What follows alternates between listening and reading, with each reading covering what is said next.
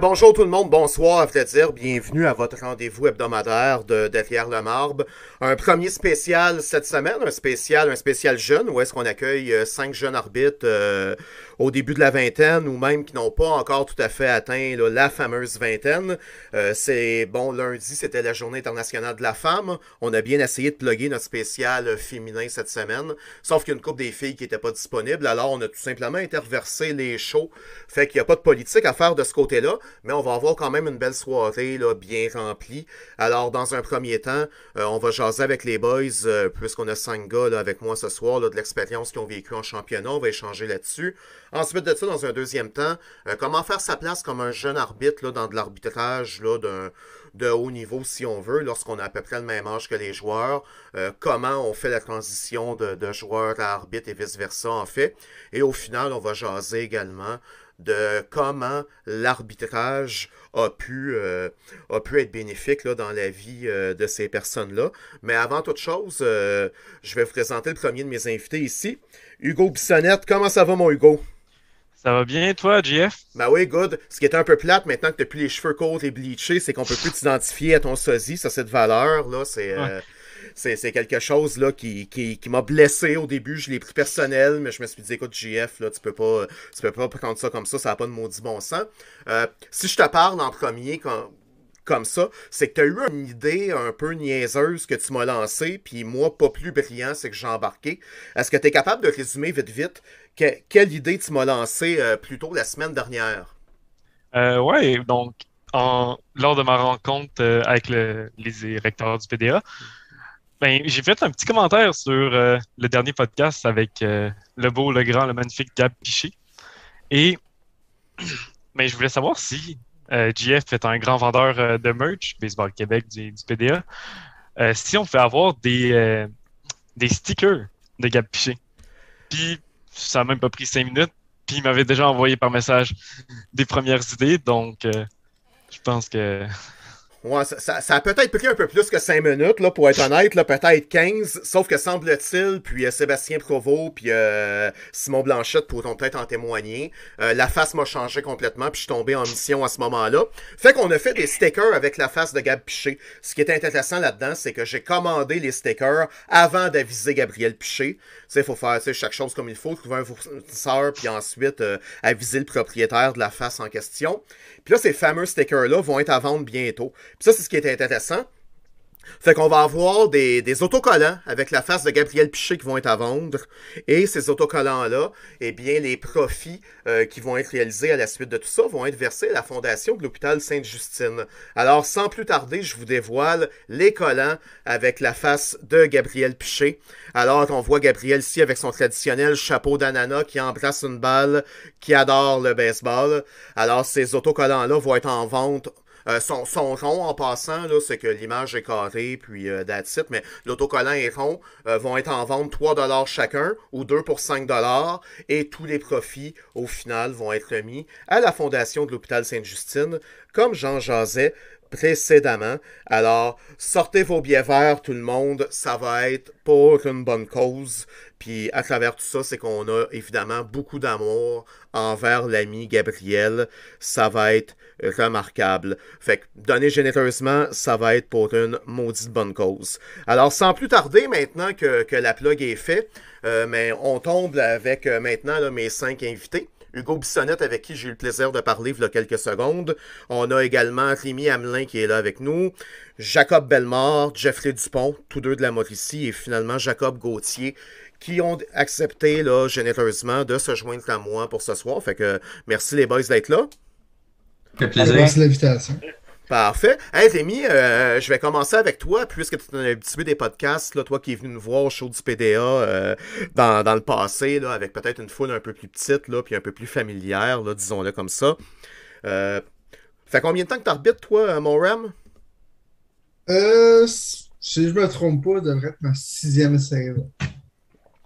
Puis si je me trompe pas, t'as 19 ans, c'est ça? Ou 18 ou. J'ai 17 là. J'ai 18 en avril. Fait que là, il faut que tu m'expliques, t'as commencé avec des fausses cartes ou. Euh... ah, attends, un petit peu là. Veux-tu que je passe à quelqu'un Veux-tu que je passe à quelqu'un d'autre? ça, je peux, je peux aller jaser à Jacob Belmore le temps que tu fasses tes calculs ou tes propres recherches là, c'est, c'est comme tu veux. Euh, fait que 17, 17 ans, euh, déjà plusieurs saisons en arrière de la cravate. Euh, papa est arbitre également, fait que t'as sauté dans. T'avais dit de le préparer de ta rencontre. c'est euh, fait que toi de ton côté, euh, c'est ça, fait que t'as commencé, euh, t'as embarqué là-dedans. C'est-tu papa qui t'a suivi ou toi qui as embarqué avec lui? Euh, c'est moi, ben mon père en premier qui m'a dit t'arrêtes ça arbitrer. J'ai dit oui. Puis lui il a dit bon ben tant qu'à y aller, on va y, on va y aller les deux. Fait qu'il m'a suivi, suivi dans ça. Ah, mais ça, c'est sharp. C'est quelque chose qu'on remarque beaucoup là, maintenant à Baseball Québec, où on a des, des duos père-fils qui s'impliquent. Euh, Jacob Gauthier, euh, c'est ton cas aussi. Ouais. Ah, oui, euh, des, be des, belles expériences là, sur le terrain là, en duo. Là. Très cool. C'est ça, je ne sais pas, vous autres, là, les trois autres, là, si vous êtes dans la même situation ou pas pantoute. Hugo fait signe que non, Jacob non plus, puis, puis Jeffrey euh, Vraiment pas. semble sous le choc. Ouais. Ah, J'imagine ton père avec sa patience légendaire sur un terrain, là, ça pourrait faire des, de, de, belles anecdotes, là, je présume. Ça fait un méchant bon show, là. Faut, faut pas se le cacher, là, ça fait un méchant bon show. Ouais, ça c'était cocasse, là. Euh, Rémi, toi, au niveau du calibre arbitré, euh, Bon, tu étais membre du PDA depuis quelques saisons, tu as fait déjà plusieurs événements provinciaux à travers tout ça. Et l'année dernière, bien, compte tenu de la pénurie d'arbitres, tu as eu la chance d'effectuer plusieurs matchs au niveau midget 3A pendant la saison. Euh, fait que tu as, arbitré des gars qui, au final, avaient le même âge que toi. Oui, oui, exactement. Même âge, même des fois un peu plus vieux, parce que ça dépend, là, c'est du scolaire. Donc, les, les plus vieux de l'année étaient plus vieux que moi. Ouais, c'est vrai, puis on va en reparler tantôt, mais tu as, même, euh, as même fait un petit détour euh, via Jonquière là, au niveau du, du junior élite, pardon, là, en série. Fait qu'à 17 ans, tu t'es amassé en playoff dans l'élite. Ce qui est pas peu ouais. dire. Ja Jacob Gauthier, comment est-ce qu'il va? Va très bien. Comment est-ce que Jeff va? Ah, moi, écoute, ça va. Euh, ça, honnêtement, ça va fatiguer jusqu'à 7h30 à peu près. Où est-ce que là, bon, ça embarque des journées comme aujourd'hui. Euh, je suis quand même, je suis quand même assez occupé dans le jour, mais je suis toujours content là, de, de, passer un petit peu de temps comme ça euh, avec, avec des gens pour parler de quelque chose qui me passionne. De ton côté, as-tu fini tes études, là? Ou... Il reste, il reste une couple de semaines, puis après ça, je vais sûrement m'embarquer dans d'autres études là, que je vais me magasiner en quelque part, mais baseball, c'était avant. un, un, été relax, c'était un de baseball euh, de, de, ton côté, mais toutes mes félicitations. Là, Jacob, là, qui va être diplômé de la faculté de droit de l'Université de Montréal. Euh, si je ne me trompe pas, oui, c'est bien oui, ça? Oui, c'est ça. Merci, merci. Parfait. Les gens ne le voient pas là, nécessairement sur le podcast, là, mais il y a mes diplômes en arrière ici là, qui m'accompagnent. Je suis moi-même un diplômé de l'Université de Montréal. Euh, J'ai pas fait la même gaffe que Simon Blanchette puis de fréquenter l'UCAM. Faut, ça, c'est mal. Euh, je salue les gens de l'UCAM euh, en passant. Jacob, toi, tu étais un petit peu plus vieux, début vingtaine de ton côté? Ouais, euh, 21, là. Puis euh, moi, j'ai fait mes calculs avant d'entrer en onde. Là. Ça fait, ça fait 8 ans que j'arbitre. T'as as toujours été un gars qui connu pour ton professionnalisme, en fait, là. Puis je t'en félicite, là. Ça... Rémi est encore sur ses doigts pendant ce temps-là. Je retiens deux. Euh, c'est ça. Toi, de ton côté, il plusieurs championnats également, notamment les Jeux du Québec que tu as fait à l'âge de 16-17 ans en 2018, là, en compagnie de, de Jeff Dupont d'ailleurs. Yes. Fait que comme relativement jeune, un peu comme Rémi, tu as, eu, eu à côtoyer du baseball de haute performance et depuis ce temps-là, tu es membre du programme d'excellence en arbitrage de baseball Québec, le PABQ. Oui, oui, c'est ça. Puis au PDA aussi, là, comme comme superviseur, mais deux super beaux programmes. Puis euh, c'est vrai qu'on envoie du monde euh, plus vieux. Là. Je sais pas s'ils vont continuer d'inventer des catégories au fur et à mesure que j'habite, mais euh, c'est souvent ça. Puis, ben, c'était cool, là, ce niveau-là. Inventer des catégories, oui, oui, il y en a d'autres qui vont être inventées. Là. je suis pas dans le secret des dieux, là, sauf que je le sais que le, baseball majeur puis le baseball de haut niveau, quand je parle de baseball majeur, c'est au Québec, on s'entend, est, est toujours en, en questionnement puis en modification pour, euh, pour permettre au plus de gens de jouer. Fait que, tu sais, au niveau du scolaire, euh, il y a des changements. Puis on le voit cette année avec le 15U, 17U, même si euh, t'es rendu plus vieux que ça.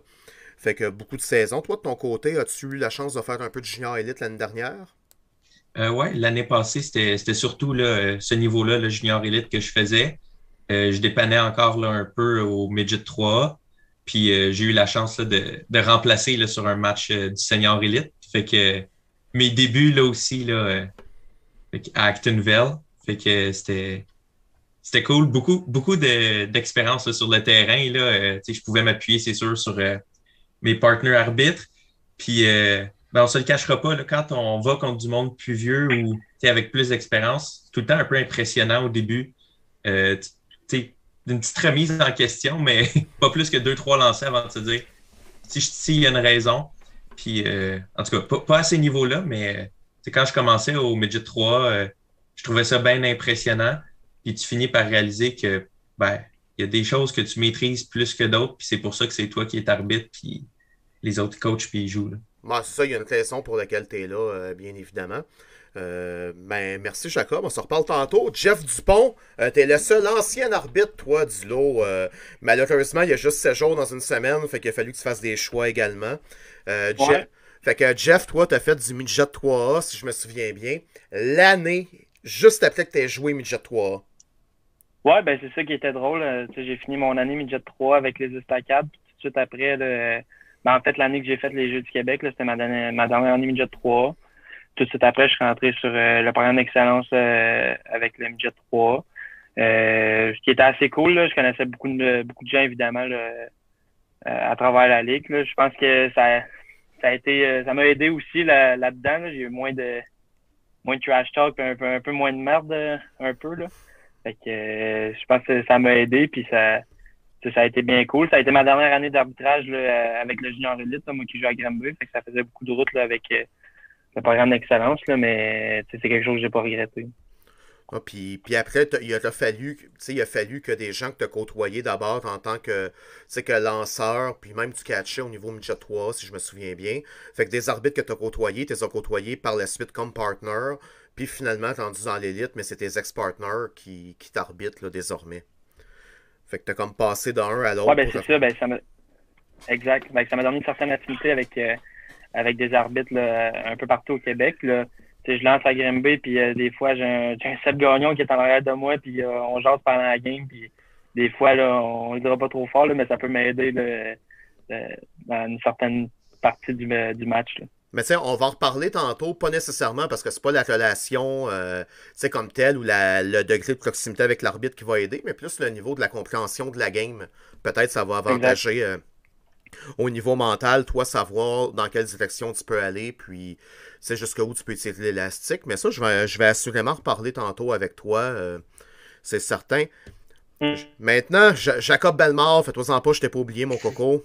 Le premier qui s'est connecté, j'ai dit aux boys, connectez-vous là, vers maximum 19h45. Euh, fait que tout le monde est arrivé là, vers les 40 à peu près, sauf Hugo Bissonnette qui a attendu à 45 flush. Euh, de son côté, euh, lui, Jacob, je pense qu'à E20, il était déjà là, il avait hâte à peu près de se connecter. Fait que Jacob, t'es originaire de la Mauricie, un peu comme Jeffrey.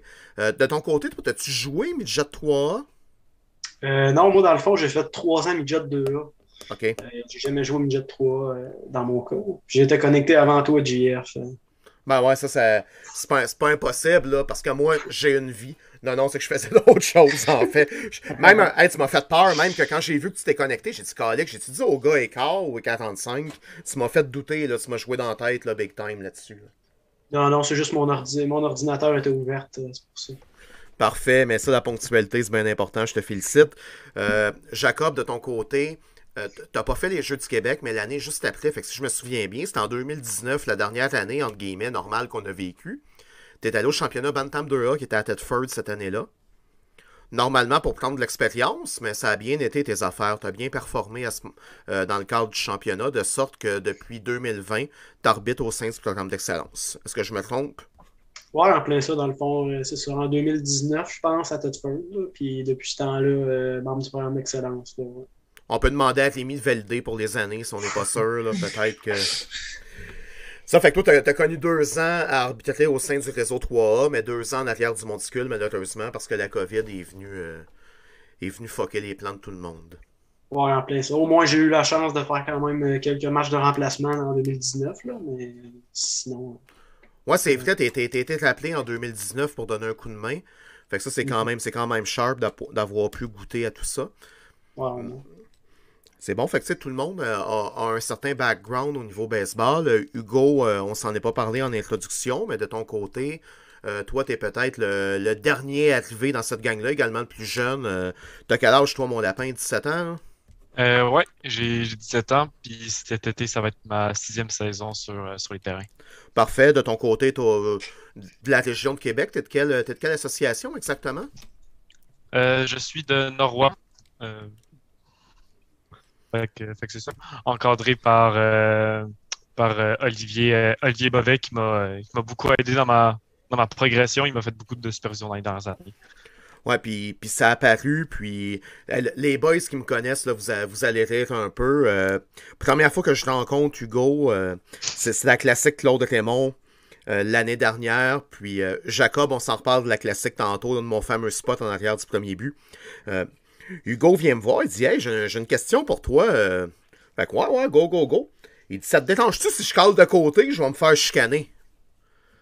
C'est comme, fais que tu veux, man, tant que c'est bon, tu sais. euh, tu peux caler avec tes pieds si t'as le bras cassé, à la limite, là, tu sais, mais assure-toi de faire de bon call, s'il te plaît, c'est tout ce qu'on va te demander. Ça a été ma première question euh, avec Hugo qui avait une casquette en permanence, puis c'est après la référence à Eminem est arrivé dans la chambre d'arbitre un peu plus tard dans la journée, où Hugo avait eu une casquette vissée sur la tête, là, depuis son arrivée, en fait, sur le site. Fait que dans la chambre d'arbitre, il enlève sa casquette, il se prépare, puis là, les cheveux bleachés blonds, puis j'ai eu l'élimination d'Eminem en plein dans ma face. Shake it head, j'ai perdu le nord, incapable de prononcer un mot, terminé. Tu sais, j'ai. il- Ça m'a détruit, là. C'était. C'était fait, là, de ce côté. Ça, c'est même transporté au championnat 2A, euh, Midget 2A. Ah, c'est c'est fait, là. Ouais. Ça, c'est. Il y a des affaires de même qui collent pendant fort longtemps. Pa- Mais, parlant. euh, Ouais. ouais, mais euh, les cheveux blonds bleachés risquent de revenir pour une, une nouvelle saison cet été. Ah, ça, je suis content, ça, je suis content. Ça, tu vas peut-être finir sur ma, ma collection de stickers 2023, là, avec, euh, avec des bonnes nouvelles comme ça, là. Ah. En passant, là, pour ceux qui veulent acheter des collants, c'est moi qui les ai en ce moment, mais je vais les distribuer éventuellement. Fait que si vous me croisez, euh, peut-être pas là, mais éventuellement cet été, euh, ça va me faire plaisir de vous vendre ça pour ensuite euh, redonner les profits euh, à la Fondation de l'Hôpital Sainte-Justine, une fondation qui a été choisie en commun par moi et Gabriel. Euh, Gabriel, au début, on a pensé peut-être donner à la formation Home Care, à la fondation Home Care, là, qui, qui est parrainée par, le, par Major League Baseball. C'est sûr que l'initiative a été intéressante, mais par la suite, on s'est dit que c'était peut-être préférable de rester au Québec et de donner au Québec. Puis, moi, de mon côté, ma fille ayant été hospitalisée à Sainte-Justine pendant un mois, mais c'est une, cause qui me touchait particulièrement à cœur également. Gab cherchait à donner à une cause pour les enfants. Fait que c'est pour ça qu'on qu'on a fait ce choix-là euh, ce matin après une longue réflexion d'à peu près trois messages textes, dont un est un pouce en l'air. Euh, on, on parlait d'anecdotes et de choses qui suivent. Puis là, j'ai pas le choix de commencer par Rémi Hamelin. Ça, ça va être cocasse. On a dit tantôt que tu avais fait un premier match en carrière au Saguenay. euh, dans le junior élite en playoff. Méchant accueil. En, ben, en fait, c'est mon deuxième match de junior élite. J'avais fait un match euh, peut-être deux semaines auparavant avec. Euh, je pense que c'était à Saint-Jérôme. On, m'avait appelé en plein milieu de ma journée d'école. On m'a dit T'as-tu ton stock sur toi? Non. Non, il était bien en arbitre dans la classe comme un cadre, tu sais. Puis là, ben non. Ben, là, mon père qui, qui part de Saint-Jean vient à Saint-Hubert me porter mon sac d'arbitre puis qui me dit T'arbitres à soir à Saint-Jérôme, un match de junior élite. ah, mais ça, c'était du senior élite en fait, c'était à Saint-Jérôme. Je sais. Ben, je me suis peut-être trompé de place. Saint-Eustache, t'étais peut-être pas. Euh... Ça, se peut, ça se peut très bien, mais je suis pas, suis pas super bon avec. Euh, la géographie. Dans le fond, on n'est pas trop bon en mathématiques qu'en géographie. les, deux sont compliqués. OK, fait, fait que là, tu n'attaches en géo, tu n'attaches en maths, puis tu étudies en athéospatial, c'est bien ça, là. Exactement. Ah, Mais au moins, je, suis compté jusqu'à 4, il y a juste 4 places pour quelqu'un. OK, c'est ça. Au niveau des manches, ça se garde des fois. Euh, puis, fait que première, euh, première expérience euh, du côté du Saguenay.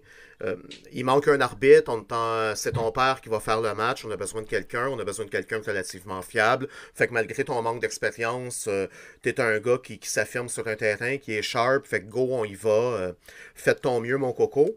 explique aux gens ce qui est arrivé quand tu as voulu rentrer dans le stade d'Emel à Jonquière. oui, ben, c'était après l'installation du fameux passeport vaccinal. Fait que les, les, gens à la porte d'entrée, parce que le stade à Jonquière, il faut payer pour rentrer, aller voir le junior élite. Donc, on se rend là-bas et les, les gens de l'entrée qui, qui, passent le, le, scan, qui voient Nicolas Hu à rentrer, salut, ils sont déjà vus, ils rentrent, c'est facile. Mon père aussi, ils l'ont déjà vu, ils rentrent. Moi, qui, qui me regarde, il me dit Hey, qu'est-ce que tu fais ici? On vient arbitrer. T'es pas un peu jeune pour arbitrer? Euh, non, j'ai 17 ans. Ah, ben, euh, t'as dû monter vite dans les échelons. Pas prêt. Ça, a comme été un, petit, petit, talk euh, un peu le fun. Ça, c'est de l'accueil. Jeff, t'as-tu lancé, toi, euh, au Saguenay cet été? Non, mais là, nous autres, ça fait deux ans qu'on lance seulement, ben, qu'on lance, qu'on joue seulement dans la division. OK. on a eu la chance de se rendre quand même au tournoi des champions. Là, fait on, a, on était capable de jouer contre Trois-Rivières et Saint-Eustache euh, qui est des équipes hors de notre division, mais non, là, on devrait y retourner euh, euh, cette année. J'ai lancé une fois au Saguenay depuis ma, ma carrière junior élite, c'était ma saison recrue, puis ça, c'était l'année qu'ils ont fini comme deux victoires, 24 défaites. Là. Fait qu'il n'y avait pas grand monde au stade, c'était moins intimidant qu'on m'avait parlé. Ouais, c'est pas pire. il y, a beaucoup de monde au stade au Saguenay. On s'est même fait traiter de, Homer quand on était rendu là-bas. Des... Ouais, ben, ouais, mais je pense que, au Saguenay, t'as rien vu encore. T'es capable de te faire jeter une, une, une, canette de bière sur la tête, là, pendant que t'es à la plate, là. Fait que. Viens, viens pas le jinxer, là, s'il te plaît. mais encore là, pour aller au Saguenay, c'est une autre histoire, euh, un rappel de dernière minute. Moi, je joue, euh, pas, je joue pas au niveau, là, je joue à Midget B dans la saison. Puis j'étais en série. Puis dans le fond, euh, le deal, c'était si je gagnais, j'y allais pas. Si je perdais, j'y allais. Puis ben, on a perdu en prolongation. Puis on a. On, s'est fait dire Ah, au début, j'étais supposé être au, euh, à Granby. Finalement, ils m'ont dit Ah, finalement, tu vas au Saguenay. Demain. ben, toi, de toute façon, une, une, place ou l'autre, ça te dérangeait pas. Tu savais pas plus c'était où. Puis. Euh, Exactement. C'était réglé de ce côté-là. Moi, moi c'est dans le Senior Elite pour euh, Jeff, c'est sûr que tu l'as entendu parler. Là, ma première game Senior Elite, c'était à Quaticook. En playoff. En demi-finale. Puis euh, l'accueil avait été euh, avait été quelque chose. Il y avait eu une mêlée, les bancs se sont vidés. C'est ma première game dans la ligue. Oui. Puis mon, mon partner se tapait trois. Fait que c'est tout pour calmer le jeu. Tout allait super bien. Mais finalement, on est sorti de là. Tout le monde était content. Puis merci, bonsoir. Mais c'était comme une journée à ronde, finalement, que j'ai vécu. Euh, fait que ça, c'est quand même des, des, bons débuts. Moi, je veux devenir, euh, je veux devenir au championnat que vous avez vécu. Puis je m'en voudrais de ne pas, de pas commencer avec euh, Jacob Gauthier. Finale au Jeu du Québec à Tedford. Ça, ça devait être quelque chose de super trippant que tu as vécu lors de cet événement-là. Oui, oui, pour vrai, encore là, la meilleure expérience. Euh, c'était le, premier gros stade là, où j'arbitrais. Puis, Tedford, pour être un gros stade, c'est un gros stade. Là, puis il y en avait du monde. Puis c'était. J'avais l'impression d'arbitrer pour, pour vrai, là, avec euh, le show puis tout ce qui vient avec. Puis en plus, euh, système à 6, puis euh, tant qu'à faire un show, un gros show. Là, fait que oui, c'était une incroyable expérience. Moi, je sais pas si ton père te l'a compté, mais ça a donné que j'étais pas loin de lui dans les estrades quand le match a commencé. Lui était plus nerveux que toi, sûrement. fait que je jase avec Alain un peu. Euh, le play ball pour le premier lancer. Premier lancer, c'est une prise au genou. Jacob sort ça, paf, comme si sa vie en dépendait. On a dit bon, c'est réglé, puis personne s'est inquiété du reste de la game. Les affaires étaient faites, puis je pense que t'as appelé un buck sur le deuxième frappeur, ou un affaire de même. On savait que il n'y avait pas trop de stress à avoir de ce côté-là. Dans, le cadre de ce championnat-là, qui est arbitré de façon totalement magistrale, là, sérieusement, pour les gens, pour les arbitres qui vont faire des championnats provinciaux éventuellement, le, standard d'excellence à atteindre, c'est la qualité d'arbitrage qu'on a pu avoir du côté des Jeux du Québec en 2018. J'ai jamais vu un championnat depuis, depuis le temps que je m'implique, en fait, où les arbitres avaient un aussi haut niveau de performance à l'intérieur d'un événement. Fait que ça, c'était génial. Puis, à 17 ans, faire la finale des Jeux du Québec, ça, ça, te lance une carrière, mais ça, ça peut te tuer aussi si malheureusement tu l'échappes. Fait qu'entre les deux oreilles, comment, comment on vit ça, mettons, dans les heures ou dans les minutes qui précèdent la game? c'est sûr qu'il y, a un stress de plus, mais la préparation, elle se fait pas juste au championnat non plus. C'est toute, euh, toute la saison d'avant, le, le mode là, professionnaliste, puis décider de, de courir là, sur tous les jeux, de, de se mettre dedans, puis se donner 100% à toutes les games. Mais il faut, faut pas que ça commence au championnat, il faut que ça commence avant. Puis dans les semaines, les mois, puis euh, appliquer là, les conseils. Moi, j'ai pu faire le Pee-Wee 2A l'année précédente, là, avant les Jeux du Québec. Fait que j'ai eu la chance d'avoir euh, des super bonnes supervisions, des commentaires, puis tout le temps essayer de, de s'améliorer, que ce soit euh, aux Jeux du Québec ou encore l'année passée, là, que je fasse un junior élite ou un Atom B à Saint-Constant, ben, les deux games, on se donne à fond, puis on essaye tout le temps de, de faire la meilleure job. Entre les oreilles, c'est sûr qu'il y a plus de pression, c'est plus excitant, mais euh, ça reste le même euh, niveau qu'on essaye d'offrir comme arbitrage. Oui, parce que dans le fond, si tu es concentré à être sharp parce que tu as l'habitude de te laisser aller sur le terrain, mais ça te demande encore plus d'énergie que si la partie effort puis la partie euh, prestance puis dynamisme dans le match, c'est déjà quelque chose que tu as acquis tout au long de la saison. J'imagine que, c'est la même chose en tant que joueur, c'est-à-dire que si tu as l'habitude de t'entraîner sloppy, euh, de te pogner le derrière euh, tout le temps, quand, quand vient le temps d'être clutch, ben, c'est que tu as des mauvaises habitudes de travail, fait que ça va te rattraper tôt ou tard. Chose que visiblement, dans ton cas, euh, la préparation est toujours là. Mais côté arbitre, oui, mais côté joueur, je pense que je laisserais plus ça à Jeffrey. Parce que moi, préparation côté arbitre, ça va? Côté joueur, pas trop sûr. Ah non, non, je peux, je peux te parler de ma ligue de balmol si tu veux aussi. Là. Ça, c'était à un autre niveau. là. J'ai un casque de frappeur, c'est même pas pour me protéger. Je pense que c'est pour le coller au bout de mes bras quand ça va mal. C'est à peu près la, la, seule raison pour laquelle je le mets. J'ai un petit manque de talent de ce côté-là. Jeff, tu étais au même événement. Euh, euh, événement au cours duquel, euh, toi, tu avais eu peut-être un peu moins. Mais l'année d'avant, au puis oui, tu avais, eu, avais eu un bon championnat également. bon, Jacob a eu la médaille d'or au Jeux du Québec, fait que tu l'as pas eu, toi, de ton côté. Mais comment, comment comme arbitre qui, sans péter des, des scores comme Jacob a pu le faire, performe bien, arrive préparé, sérieux. Comment on vit une expérience comme les Jeux du Québec où la ville devient sport, où ton quotidien devient baseball pendant l'espace d'une semaine? Ben écoute, moi j'ai eu la chance de le vivre aussi comme joueur. Euh, euh, moi j'étais en 2014 à Longueuil, fait quatre ans auparavant. Euh, fait que j'avais un petit avant-goût de comment le tournoi se déroulait, c'était quoi la vie des Jeux du Québec, tout ça. Comme la petite tonne qui, n'arrête pas de jouer sans arrêt. Euh, on devrait mettre ça comme générique euh, prochain, euh, prochain show. Là, non, non, non, non, non, non, fait que, ouais, ça, puis je vois les vues descendre sur Facebook. Là. Arrête, Jeff. ouais, c'est ça. fait que, non, c'est ça, j'ai eu la chance de le vivre comme joueur. Fait que, tu sais, j'étais super excité à, à aller là-bas puis donner, ben, montrer à, à, tout le monde ce que je pouvais faire. Puis moi aussi, comme Jacob, j'ai eu la chance de, de faire le PODA juste l'année d'avant. J'ai fait une finale à la plate aussi, le médaille d'or. Ça a été super euh, enrichissant pour moi. Euh, euh, avec un gars Piché qui était là en arrière à, chaque game, même s'il ne supervisait pas. Là, Je t'avais de l'appeler la, le pot de colle. Là, fait que, ça, c'est la, ouais, la fois où on a volé ton masque en plein milieu d'une game, ça. Ouais, c'est en plein ça. ben, c'était ce match-là, C'est ça la finale d'or. Fait que euh, moi, je suis en train d'apprendre mes changements et tout ça. Je me revois d'abord, j'ai plus de masque. C'était la première fois que j'ai avec un One Piece parce que je pense que j'avais une strap sur mon, euh, mon Two Piece qui avait pété juste avant le match. Fait que là, j'ai un Two Piece, puis c'était celui à Arnaud Laudier, je pense, euh, qui était là à ce moment-là. Puis écoute, le masque est super lourd, j'ai fait chaud à côté. Je me revois d'abord, j'ai plus de masque, je le cherche partout.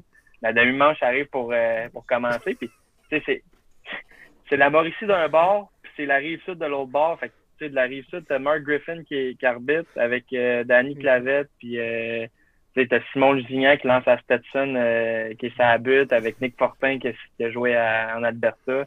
L'autre bord, c'est Steve Hager avec euh, Mike Lachance, tout ça. Fait que, tu sais, j'ai des grosses têtes de baseball de chaque bord. Je me réveille d'abord, j'ai plus de match, j'ai l'air d'un gros bozo. Euh, là, t'as les deux, les trois autres tatans en arrière qui me regardent, qui ont le masque en arrière. En arrière. je m'en vais chercher une masse. Et, que, c'est anecdote comme ça. Mais non, c'est ça. Euh, au niveau du Québec, euh, je pense que j'étais quand même super bien préparé. Puis surtout que j'ai eu un, un, championnat assez bizarre là, avec une coupure euh, des, au championnat canadien midget là, en plein milieu du tournoi, cinq minutes ah. avant d'embarquer sur le terrain. Là. Euh, mais tu sais, à part de ça, je pense que c'était, c'était le fun. Puis euh, ça, ça serait à refaire, je l'offrais n'importe quand aussi. Ouais, puis toi, tu as même pas une journée, compte tenu que tu es né le 31 décembre, tu as manqué les Jeux du Québec magiques de 2016. Exactement, j'ai manqué de 15 heures. Ça, c'est la, la vol, le vol de marbre euh, de mascotte euh, en finale euh, quand personne s'y attendait. Moi, j'étais là. J'étais là, j'étais. Moi, ma job, c'était d'exfiltrer les arbitres à la fin d'une game. le parc était jam-pack, fallait que je sorte. fait que ça a joué du coup un peu, là, que de bons souvenirs. Non, c'est ça. Fait que, à, la place de ça, j'étais allé en 2014, euh, j'étais plus jeune que tout le monde, puis on a pris une, douzième place avec une victoire euh, contre le Bas-Saint-Laurent, puis euh, trois dégelés après. ça, c'était un beau. à part que la bouffe était pas mangeable, c'était un beau championnat. ouais, les Jeux du Québec, tu vas pas là pour la, gastronomie, là. En fait, tu, vas pas là pour te reposer. Tu vas pas là pour te reposer non plus, ben ben. Non, vraiment pas. Euh, Jacob Belmont, toi de ton côté, euh, t'as fait le Pioui également euh, en Mauricie avant de passer au Bantam, si ma mémoire est bonne, c'est ça? oui, là je pourrais pas dire les années, mais moi aussi c'est à Pointe-du-Lac. ça fait une couple d'années que c'est à Pointe-du-Lac encore. Fait que... Ouais, ça, quelle organisation Pointe-du-Lac, là? Ça, c'est la, la coche là, des, des championnats, là, sont, sont, sont, sont hot à l'os de, de, ce côté-là. T'avais-tu avais fait un championnat provincial avant d'aller au Pioui? Euh, de mémoire, non. C'était ma troisième année. Mais de mémoire, j'avais pas fait de championnat du pas non plus. J'avais déjà commencé euh, au Kiwi 2A, euh, le premier championnat. Puis, de ton côté, c'est quoi le, fait le plus marquant que tu as pu vivre dans le cadre d'un championnat provincial? ben, je te dirais que c'est sûr, les, les, deux finales, que ce soit au Piwi ou au Bantam, c'est sûr que quand tu embarques sur le terrain pour la finale d'or, c'est sûr que tu sens qu'il y, a quand même de la pression. Là. Mais euh, c'est vraiment, c'est pour ça qu'on arbitre aussi, pour des moments comme ça. Puis, euh, vraiment, deux, belles expériences pour les finales. Euh, pas un championnat plus en particulier que l'autre. Honnêtement, c'est, principalement les deux championnats que j'ai, eu le plus de plaisir. Mais non, c'est pas mal. c'est pas mal égal. Je te dirais bien oui, oui, sauf que j'ai jamais fait une finale d'or au marbre de ma vie. Fait que je peux pas, je peux pas connaître le feeling, là. C'est, euh, Je suis le seul qui a jamais fait ça ici ou. Euh... Ouais, ok. C'est bon. C'est pas, pas, ça, c'est pour ça que. Moi, j'en ai pas fait. Ok, yes sir, c'est bon. Ouais, mais toi, t'as 17 ans, là, il te reste un peu plus d'années que moi, là, euh, pour pouvoir y arriver. Moi, ils m'ont, ils m'ont donné un pad, ils m'ont dit note les gens qui, qui vont les faire maintenant. Toi, t'en, t'en feras pas. T'es j'ai fait plusieurs finales au niveau provincial et au niveau canadien, mais toujours sur les buts. Euh, j'ai jamais, jamais fait de finale d'or au marbre, puis bon. Ça a l'air que c'est comme ça. C'est pas tout le monde qui peut, qui peut hériter de la grosse job à chaque fois. Puis je le, je le prends très bien. Fait que Hugo, toi, tu l'as jamais fait. Tu as fait le championnat 18U l'année dernière alors que tu es âgé de 16 ans. Euh, non, j'avais 17 ans. Mais euh, oui, j'ai fait le, le, championnat 18U. Ok, excuse-moi. Euh, euh, T'avais-tu fait, fait d'autres championnats provinciaux avant? Non, c'était mon premier. C'était mon premier gros championnat ou gros événement. J'ai eu à Classique Claude Raymond en début de saison, mais à part ça, c'était les deux premiers gros événements dans. Fait, fait que le gars, le gars, 17 ans, out of nowhere, championnat provincial 18U2A, merci, bonsoir, pas de stress, signe une balle. Salut la gang. Ça, c'est solide, là. Mais tu sais, t'avais fait, fait la classique préalablement aussi, fait qu'on savait que ce, que tu valais, tout le monde avait confiance en toi, puis t'avais été bien préparé au niveau, euh, au niveau de ton association, puis au niveau de ta région. À travers tout ça, puis on peut inclure la classique là-dedans, euh, c'est quoi, toi, ton, fait marquant? Qu'est-ce que tu retires de, plus haut au final de ton passage dans des événements provinciaux? Euh, mon, plus haut, pense que c'était juste la classique Claude Raymond en général. Je me rappelle pas d'un événement précis à classique, mais c'était juste le fait que tu me parles dans l'oreille, c'était vraiment, vraiment le fun. Ensuite, ben, l'ambiance qui était juste magique. Sinon, au championnat, mais il y a un événement qui m'a marqué, mais je sais pas si c'est dans le bien ou dans le mal. Ou est-ce que j'ai passé proche de me faire copier par la tête à, par un catcher qui était euh, pas nécessairement content de, du résultat du match. Puis euh, à part, à part cet événement-là, euh, j'ai rien à dire. J'ai adoré euh, tous les instants des, deux événements. Ouais, pis ça, l'affaire, là, ça, faut en parler, là, de la voix dans l'oreille, là. J'embarquais pas sur le terrain pour y murmurer, là, quoi dire, là. C'est que les arbitres avaient une oreillette dans le cadre de la classique. Et s'il y avait une oreillette dans l'oreille, c'est de la faute à Jacob Belmore. Parce que l'année où Jacob a fait la classique, donc deux ans avant, là, il y a eu un break d'un an là, à cause de la, de la COVID, euh, Jacob arbitrait au premier but. Et Jacob ne se déplaçait pas à ma guise sur certains jeux. Fait que Jacob, je sais pas si tu peux continuer sur les beaux mots que je te disais à ce moment-là. Honnêtement, c'est loin un peu dans les souvenirs, là, mais c'était assez, assez, convaincant comme, comme message. Cette année-là. Ouais, c'est ça, système à toi. Puis cette année-là, c'est pas compliqué. Moi, puis Simon Blanchette, on se traînait une balle dans les mains. Puis pour la simple raison qu'on a embarqué sur le terrain, donné une balle à l'arbitre à la juste pour y parler en même temps puis donner du feedback.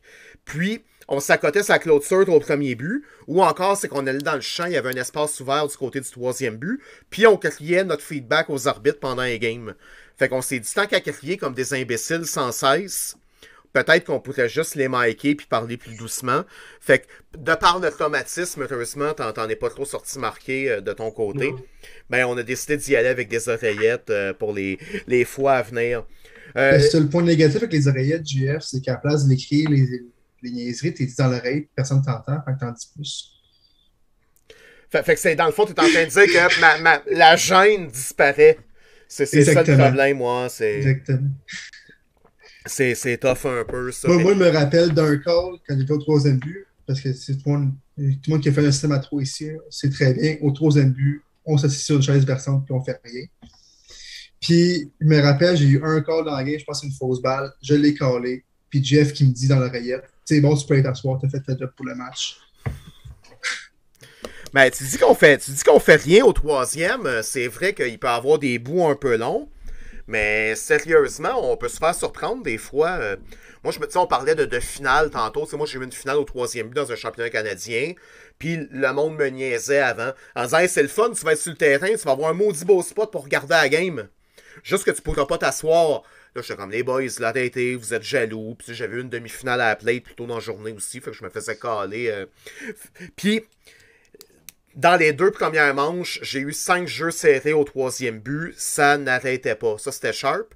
Puis à un certain moment donné, euh, toi, Rémi, tu t'es fait appeler pour aller faire euh, du junior élite backup, remplir un chandail. Moi, ça m'est arrivé dans Canam dans le cadre d'un match hors, euh, concours où il manquait un gars, fait que mon parcours au troisième but, en me disant Regarde, c'est le troisième but, tu es là jasé.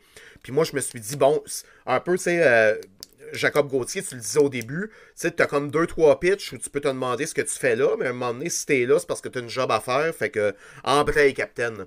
Fait que moi, je me suis dit, m'aller faire du tourisme un peu, regarder comment ça se passe. Puis, ah non, je me suis fait rincer, là, les jeux back à back à back pendant trois manches, ça arrêtait pas. Une balle, une tuve. Savez-vous c'est quoi les boys, une tuve?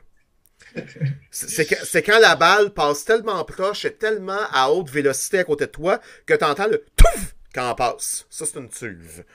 Ah oui. Au troisième, tu as soit un call dans toute la game, puis c'est une fausse balle, ou tu as le call le plus important. C'est comme, c'est un des deux. Ouais, puis manque-le pas parce que tu vas t'en faire parler longtemps. Ça, c'est le danger euh, en arrière du, du fait d'avoir plus ou moins de jeu. T'es là, t'as une job, surtout que c'est en système à 3, fait qu'il paye un arbitre de plus. Si, tu représentes un salaire supplémentaire, puis en plus de ça, t'as un taux de réussite de 0 ou de 50%, euh, pas, c'est pas un bon retour sur l'investissement pour la personne qui t'a embauché.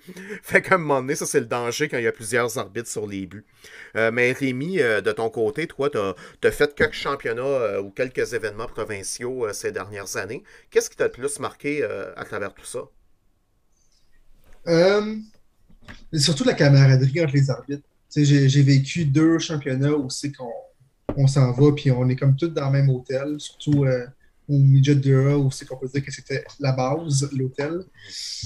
Mais euh, les, années d'avant, deux ans, ben, juste l'année avant la COVID, j'ai été aussi au Midget, Bantama Midget A à Trois-Rivières avec euh, le fameux Gabriel Piché comme superviseur. Et c'est juste la, camaraderie entre les arbitres. C'est vraiment, on est, là pour, on, est là pour une job, on est là pour arbitrer, mais entre les matchs, c'est vraiment fun, puis on jase. Sinon aussi, c'est le fait que les coachs sont rendus des, des provinciaux, fait qu'ils pensent qu'ils connaissent plus le livre de règlement que nous. je pense que c'était au Midgeta que je colle un buck, que le coach sort. Mais moi, si le coach sort et qu'il me parle correctement, je vais sortir. Puis qu'il me dit hey, voyons donc, ce buck-là, c'est pas dans la BQ. Je réponds T'as bien raison, c'est pas dans la BQ, c'est dans, dans BK. J'ai juste retourné chez, dans son dugout. C'était un de mes calls que j'ai le plus aimé, je pense. Puis c'est vrai que l'intensité monte, puis euh, tu sais, pour, les entraîneurs et tout, mais étrangement, euh, Jacob Gauthier, ça va peut-être me dire l'inverse, compte tenu de ce que tu as vécu euh, aux Jeux du Québec, mais la plupart du temps, tu arrives dans des Jeux du Québec, puis tout est sharp, personne ne veut perdre la face dans ce genre d'événement-là. Fait que comme arbitre, c'est certain que tu essaies d'éviter la controverse autant que possible, sauf que l'entraîneur a peur d'avoir de l'air fou aussi toi, cette valeur, parce que tu avais gagé avec un coach sur le terrain, puis tu jamais eu, jamais eu de suite à cette patente-là. Au, moins, j'ai eu mes croquettes, tu me les as apportées, mais euh, j'attends toujours euh, la partie euh, de l'entraîneur. Fait que si jamais il observe notre live, j'ai un compte Venmo. Fait que. On va attendre on va attendre le cash là, euh, de ce côté-là. On l'a dit le cash, ben oui, on va faire entrer le cash euh, avec tout ça. Il y a quelqu'un qui doit de l'argent euh, à Jacob Gauthier. Explique donc, explique donc aux gens l'anecdote en question de ton côté. Oui, ben c'était un peu comme Rémi disait. Moi aussi, c'était une situation de boc. Puis on parlait de préparation, mais s'il y a quelque chose qui peut arriver d'étrange, ça va arriver durant un championnat. Fait que, tu sais, c'est important de, connaître ses règlements. Puis je, pense que la situation, c'était un, vol de but, puis le lanceur, il a lancé direct un but. Puis, euh, ben c'est ça, le, coach, il me disait, ben, il a pas le droit, c'est un buck. Puis moi, je disais, non, non, il, est out, euh, il a le droit de faire ça si, si le jeu, il s'en va là. Fait que, m'a offert de, de, parier, je me souviens plus exactement comment ça s'est passé, mais m'a offert de parier que si j'avais raison, euh, j'aurais un, un, joyeux festin. Fait que, ben, j'avais raison, donc mon honorable Jean-François Arsenault, ben, après la finale des Jeux du Québec, quand je suis arrivé dans la chambre, il y avait un joyeux festin euh, qui m'attendait. Moi, c'est Sébastien Provo qui était allé le chercher, là, que c'était offert à ce moment-là pour aller chercher le joyeux festin. Ah non, mais c'est qu'il y a. c'est un coach qui a fait sa marque dans le, dans le junior élite avant, qui a joué senior élite pendant longtemps. Ça, tu le savais plus ou moins à ce moment-là. C'est pas le coach du Saguenay? euh? Exactement. Oui, s'est passé c'est- avec le c'est- Ouais, Saguenay. c'est ça, exact. C'est Ouais. c'est ça, fait que Jacob, il l'a plié en quatre, il l'a mis dans sa petite poche, merci, bonsoir. Ça, c'est pas arrivé souvent dans l'histoire du baseball, là, que, que ce genre de situation-là se produise. Fait que ça, c'est une bonne anecdote, tu sais, puis on parle des Jeux du Québec euh, depuis, euh, depuis tantôt. Les derniers Jeux qu'on a vécus, c'était en, c'était en 2018. Ça va revenir cette année, enfin, là, avec un retour à la normale. Pour les boys qui avaient vécu les Jeux, fait que Jeff puis euh, Jacob, comment, quel conseil vous, vous pourriez donner à des gars comme Hugo et Rémi qui vont vivre l'expérience euh, cet été? Ben, d'être, Ben, euh, écoute, euh, vas-y. vas-y, Jacob. Bon, c'est bon, ok. Euh, ben, d'être ouvert vraiment quand. Tu sais, c'est une occasion en or là, de, de recevoir des, des bons commentaires, de, de, de bons superviseurs, puis d'être vraiment bien encadré. Puis, euh, tu sais, je pense que c'est- c'est la meilleure place là, pour apprendre puis s'améliorer. Euh, c'est toute une, une expérience d'arbitrage, mais pédagogique aussi, là, de, de recevoir des, des bons conseils qu'on va suivre, puis, les mettre en application, arriver là avec l'esprit ouvert, puis je pense que c'est ça. Puis aussi, avoir du fun. On, on est là pour avoir du fun aussi. C'est euh, faire les Jeux du Québec. Ça arrive une fois euh, dans la vie, à moins que tu sois un excellent arbitre et un excellent joueur comme Jeffrey, mais ça, c'est plus qu'exceptionnel. Mais euh, c'est une occasion une fois dans la vie. Fait que, tu sais, pas, pas trop. Tu sais, oui, il y a de la pression, puis il faut s'en mettre un peu là, pour, pour performer, puis tout ça, mais pas trop s'en mettre. Tu sais, faut pas oublier qu'on est là, là pour avoir du fun, nous autres aussi. Ouais, ça, c'est pas un camp de vacances, mais c'est pas l'armée non plus. C'est ça. Ça, Jeff, euh, t'allais Non, c'est mentionner? ça, Ouais, ben c'est ça. Tu sais, moi, je ramène un peu tout avec, avec mon mindset de joueur là, parce que je fais beaucoup de liens euh, euh, avec la game en tant que joueur puis la game en tant qu'arbitre. Puis c'est simple comme ça, mais fais-toi confiance parce que du moment que tu vas, tu vas faire un bad call ou quoi que ce soit, il y a quelqu'un dans les estrades qui va te crier après ou whatever. Sais, faut, faut que tu oublies ça, tu mets ça en arrière puis il faut que tu passes au prochain pitch tout ça parce que tu vas avoir ton proche, le prochain gros call va peut-être arriver le deux trois pitches après puis tu le sais pas. Puis si jamais tu as encore ça dans la tête, ben c'est peut-être là que tu vas le manquer, puis ça va être ça va faire encore plus de mal. Fait que comme Jacob disait, ben il faut rester ouvert parce que vous avez des super bons superviseurs en arrière puis qui vont vous donner des feedbacks après chaque game pour être meilleur de match en match. Puis essayer d'aller chercher un billet pour le, programme d'excellence après. Fait en tant qu'arbitre, je pense qu'il faut, faut que tu que c'est un objectif comme si tu un joueur aussi. Puis euh, je pense au Jeu du Québec, ben ton but premier, c'est d'avoir du fun, mais tu sais, aussi, il y a un y, goal après ça aussi là, qui, est, ton ticket pour le, PABQ. Fait que je pense que c'est- fais-toi confiance, puis le reste va venir tout seul. Tout, à fait. Puis, tu sais, tout le monde a vécu des événements provinciaux. là. C'est c'est pas une compétition d'arbitre. Il y a personne à travers tout ça qui s'est dit Hey, les boys, on le fait. On va réunir 12 équipes, on va les faire jouer, puis ça va nous permettre d'évaluer les arbitres. C'est pas ça la game. Ouais, mais non, mais tu sais, Jacob, tu ris, mais vous avez sûrement chacun côtoyé des arbitres ou des confrères qui vous disaient Va au championnat le couteau entre les dents, faut que tu performes, que tu ramènes une grosse game. Quand dans le fond, oui, c'est le fun, là, mais sais, comme toi, Jeff, euh, t'as eu, euh, t'as eu euh, des, des Jeux du Québec comme arbitre euh, de milieu de peloton, là, comme arbitre de troisième trio, t'as fait ta job, sans plus ni moins. T'es-tu sorti de là, tu désabusé par la situation, parce qu'il y a un gars comme Jacob Gauthier qui est arrivé là-bas, qui a tout ramassé, puis Olivier Bovet, là, qui avait l'air d'une rockstar par tout ce qui passait. Ben, tu sais, non, c'est ça. euh, tu sais, moi, je suis arrivé là, puis comme tu disais tantôt, le, le niveau d'arbitre était excessivement élevé. Puis là, moi, j'avais un tata Gabriel Piché qui était là en arrière, puis qui, a fait, ben, qui m'a pendant trois, quatre semaines, parce que, tu sais, Gab, ça a été mon mentor depuis que j'ai commencé. Moi, j'ai commencé à 12 ans parce que, justement, j'étais un 31 décembre. Fait que, à 12 ans, j'étais sur le terrain, puis j'arbitrais parce que j'étais sur mon année de 13 ans. Puis, euh, tu sais, depuis ce temps-là, il- la, la première année qu'il m'a vu, ben là, il me mindset pour ce, ce moment-là, puis tout ça. Puis euh, non, finalement, je suis arrivé là, puis écoute, ça a été super friendly. Puis tu sais, moi, j'ai seulement arbitré sur le. Il y avait deux terrains à Thetford, j'ai seulement arbitré sur le petit terrain aussi. Fait que j'avais peut-être moins de, spotlight un peu avec euh, tout le monde qui était là, les nouveaux, les, équipes, les, personnes euh, dans les, euh, dans les. Puis ça a super bien été pareil. Puis écoute, comme tu disais, le niveau était super, super élevé. Puis je pense que tout le monde était est devenu ch- chumé pareil pendant le championnat. Fait que il n'y a pas eu de de rancœur sur les, les postes qui ont été donnés, tout ça, puis tout le monde était content de son poste lors des, de la finale d'or, finale de bronze. Que, non, c'est sûr, ça a été super bien. Oui, puis à travers un tel événement, des fois, on ne le mentionne pas euh, suffisamment, mais il y a des gars qui vont être d'excellents coéquipiers, qui sont pas nécessairement ceux qui vont shiner le plus, ou qui vont être sur le poster à la fin. Je pense à un gars comme Sébastien Provo, notamment, qui, en étant un peu plus âgé, a été un excellent vétéran, puis a pu être un excellent joueur d'équipe.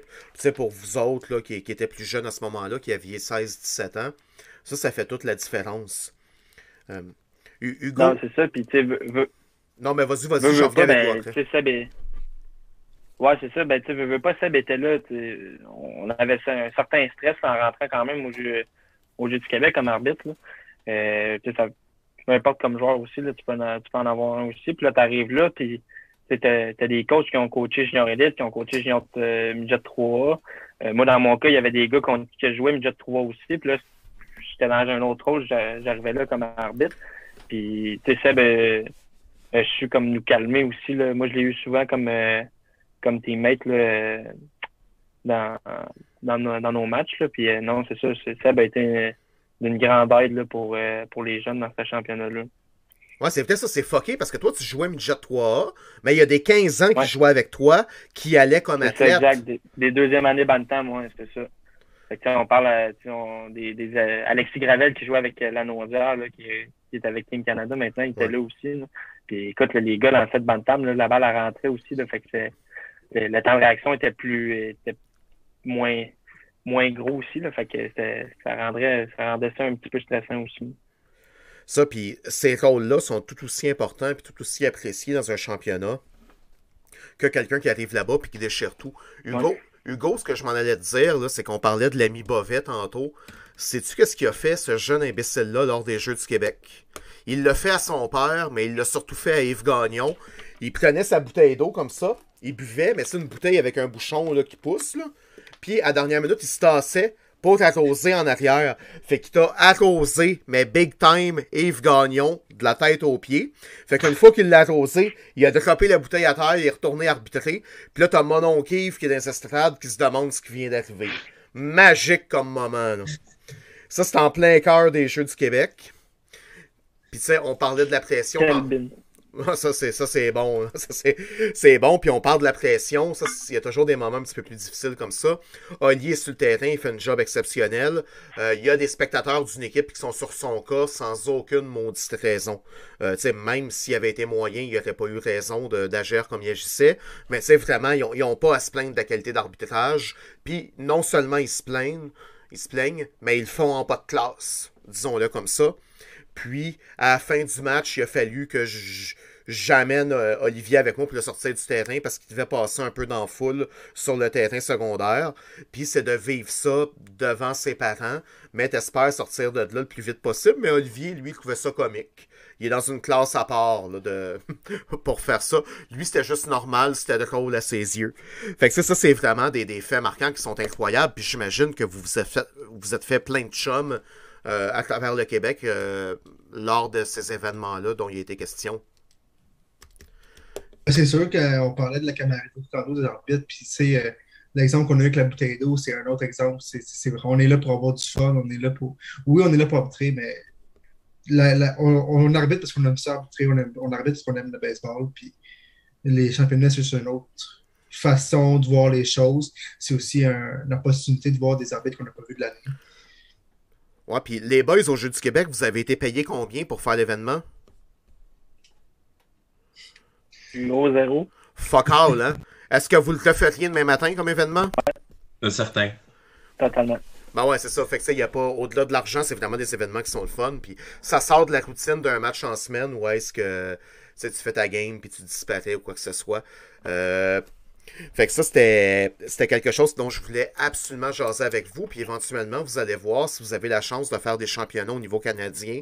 C'est exactement la même patente, mais un peu partout à travers le Canada.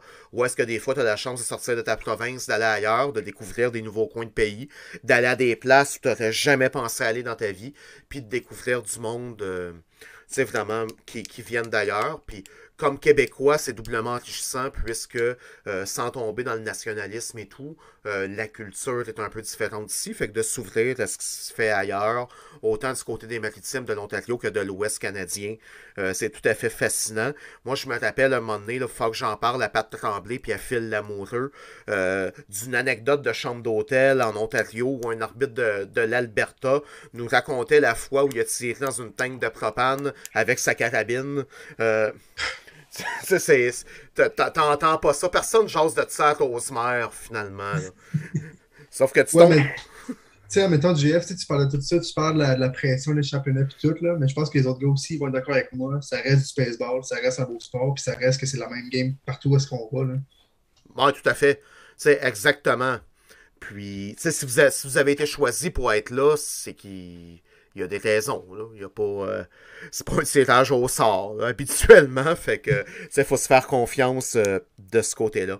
On a parlé un petit peu euh, avec Jeff tantôt de la vision joueur. mettons, je laisse sur les Jeux du Québec, Jeff. Comment. Mais tu sais, même, je vais sortir un peu des Jeux du Québec finalement. Comment ton rôle d'arbitre a pu t'aider concrètement à être un meilleur joueur? Surtout que maintenant, je pense qu'au niveau junior élite, tu es à peu près juste lanceur. Oui, exact. Ben écoute, euh, là, tu sais, ce qui m'a. Je dirais ce qui m'a aidé là, niveau arbitrage là, euh, qui, qui, a été reflété niveau joueur, c'est vraiment de mieux comprendre la game puis avoir une meilleure relation joueur-arbitre aussi. Euh, tu sais, en étant au milieu 3, j'étais receveur, fait que je veux pas, ben j'avais l'arbitre en arrière de moi, puis une relation arbitre-receveur, c'est sacré dans le baseball. Il faut, faut que tu en aies une bonne parce que t'as pas une bonne relation avec ton receveur, ben ça se peut qu'il se tasse et que t'en manges une national. Fait que. Euh, ouais, mais, mais ça, honnêtement. Je, je, je l'ai jamais, euh, je l'ai jamais vu. J'ai entendu parler une fois. Ben non, mais. Euh, tu sais que ça, a failli arriver là, en 20 ans, mais c'est du folklore. Là. Ah, exact. Ouais, c'est ça.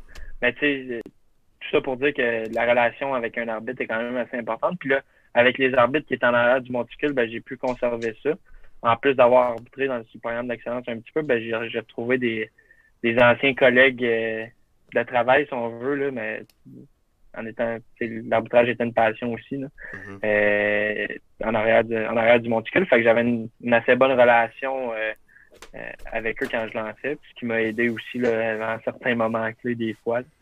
puis dans d'autres dans d'autres non, ça m'a pas aidé, mais j'ai pu pousser l'élastique un petit peu plus loin sans, me faire crisser dehors pareil. Fait que, euh, je pense que c'est ça, qui, je pense que c'est ça qui a été euh, quand même bon pour moi. sans avoir de, de, de passe droit, je pense que tu es peut-être le joueur dans tout le junior élite qui a la relation la plus franche, dans un sens comme dans l'autre, avec les arbitres.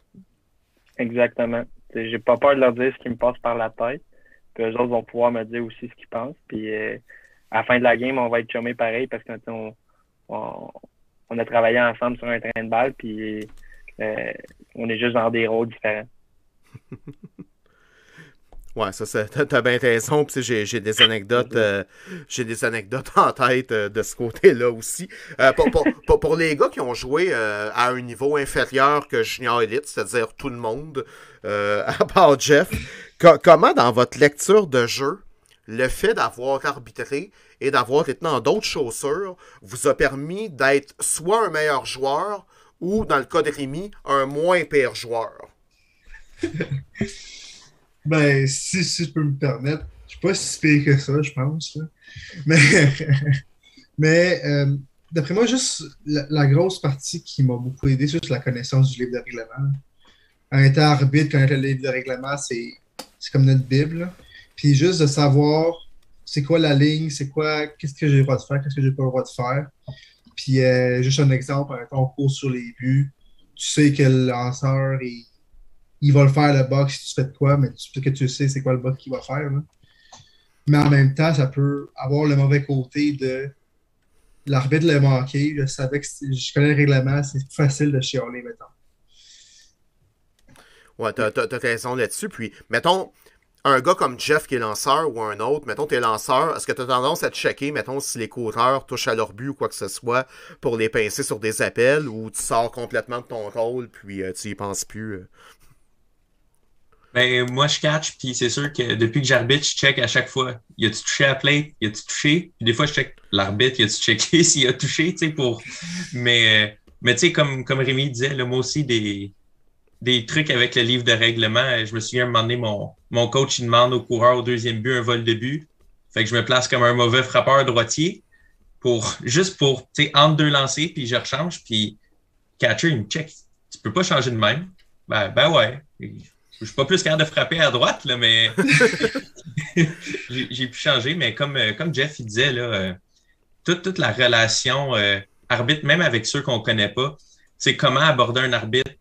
On, on, est tous différents dans notre gestion de match puis de la façon qu'on va parler avec les joueurs puis les coachs, mais ça, ça humanise beaucoup puis ça aide à, quand est-ce que ça vaut la peine que j'y parle?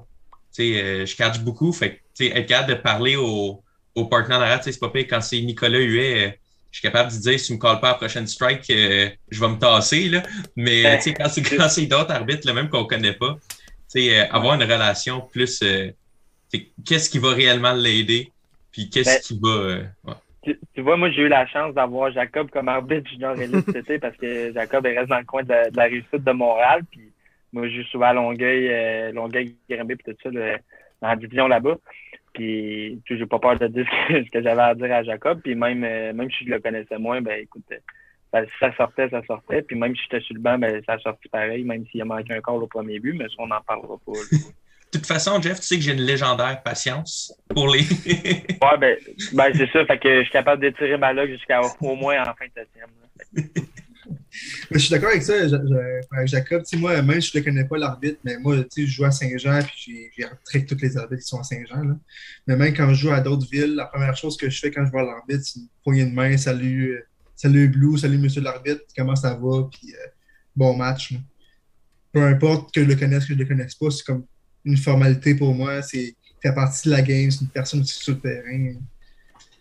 Puis l'inverse est vrai aussi, être être joueur, ça aide comme arbitre aussi. Il y a plein de situations étranges qu'on voit comme joueur, des choses qu'on se dit ici. Puis, tu sais, comme joueur, des fois, euh, je me demande, hey, je peux-tu faire ça? Ben, en arrivant chez nous, je check dans mon livre, puis, ah ben oui, je peux ou je peux pas. Puis, tu sais, c'est autant être joueur aide à être arbitre que arbitre aide, aide à être joueur après. Puis, euh, ben, puis ben, vas-y, Hugo, euh, vas-y, vas-y. OK. Euh, moi, j'ai un autre aspect qu'on n'a pas parlé, mais c'est le niveau euh, avec l'équipe, genre avec qui tu joues.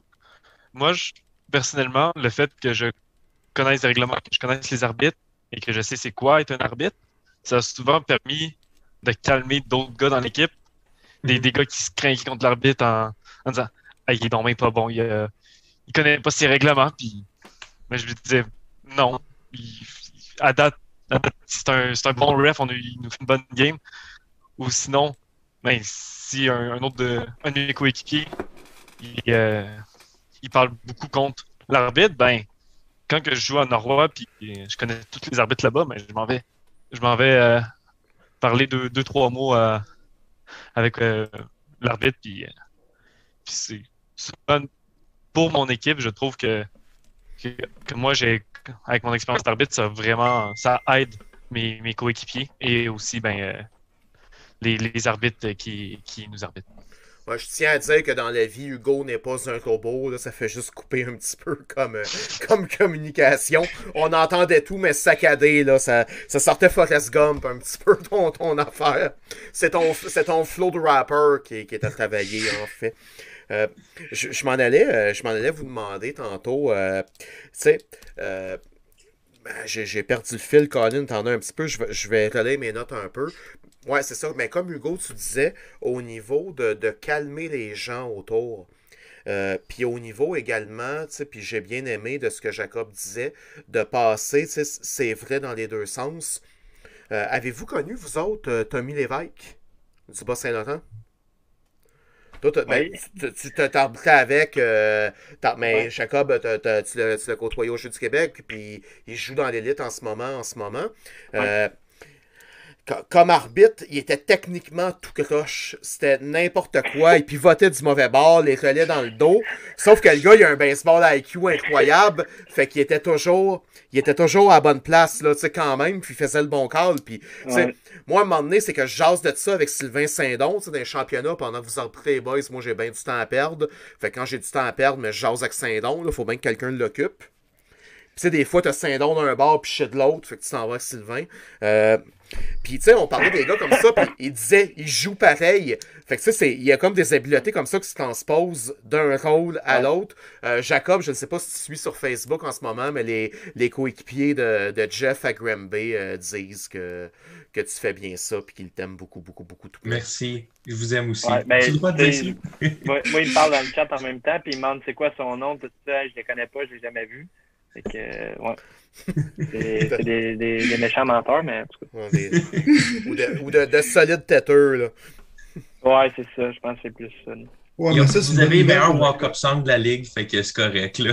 ben, écoute, il euh, n'y a personne qui va y aller. ouais, mais ça, Jacob, c'est une bonne nouvelle. Si on ne te reconnaît pas, c'est que tu fais une bonne job. Ouais, ouais. vu de même, vu de même. mais, mais c'est ça, ça tu as raison là-dedans, mais tu sais, éventuellement, tu sais, quand tu commences à être connu dans une ligue, tu sais, je le sais pas, euh, tu sais, mettons Jacob, sais, Jacob Gauthier au niveau du midget 3 tu étais relativement établi malgré ton jeune âge, ça fait plusieurs saisons que tu es là. Euh, Jacob Bellemare, c'est en même maudite affaire.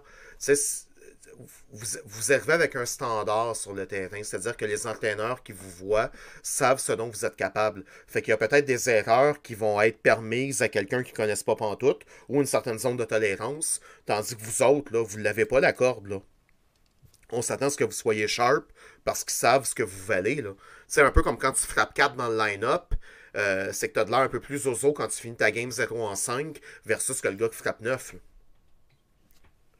Oui, oui, puis c'est sûr, ça aide d'être connu à un moment donné. Euh, euh, je n'aimerais pas des noms, là, mais des fois, les, les foules sont un peu plus dures, puis j'en profite parce que c'est le spécial jeunesse, mais envers les jeunes aussi, là, moi, je me, je me souviens de m'être fait dire euh, par du monde dans des estrades euh, T'as même pas l'âge pour sortir dans un bar, retourne chez vous, retourne jouer dans ton pee-wee. tu sais, des, des choses comme ça. Moi, bon, ça, ça me dérange pas, on se construit une carapace, mais le, le, coach qui sort, il dit euh, Là, mon bain est énervé, je vais faire semblant de te parler puis de te parler un peu plus fort. Fait je vais juste me planter là puis te jaser deux, trois minutes. C'est correct? Ça, ça se développe des, des, relations comme ça aussi. Bon, ça s'est pas super bien terminé cette altercation-là en particulier, mais, mais, tu sais, c'est sûr que ça aide à développer. Puis, on parle beaucoup de l'élite, mais même au niveau local, là, moi, de temps en temps, je continue à faire du, du A puis du B chez nous.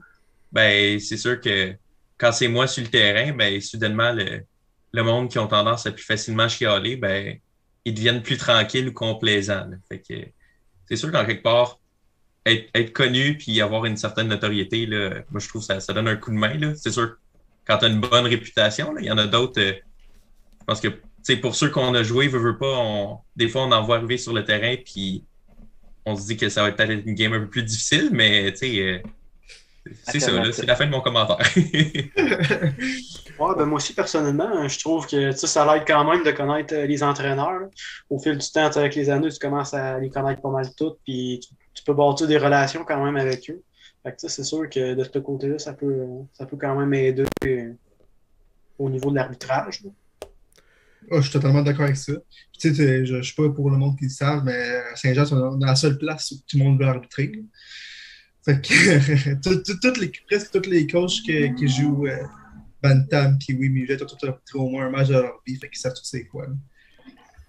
Mais tu sais, ça, c'est intéressant parce que là, vous ramenez euh, souvent des, euh, des, des, des, événements qui, qui, sont davantage locaux, c'est-à-dire que votre expérience que vous avez acquise à un certain niveau de baseball, vous êtes capable de la ramener et d'agir comme mentor même si vous n'avez pas le full cheveux blancs sur la tête, là, nonobstant ton ancien bleach, euh, Hugo, là, évidemment.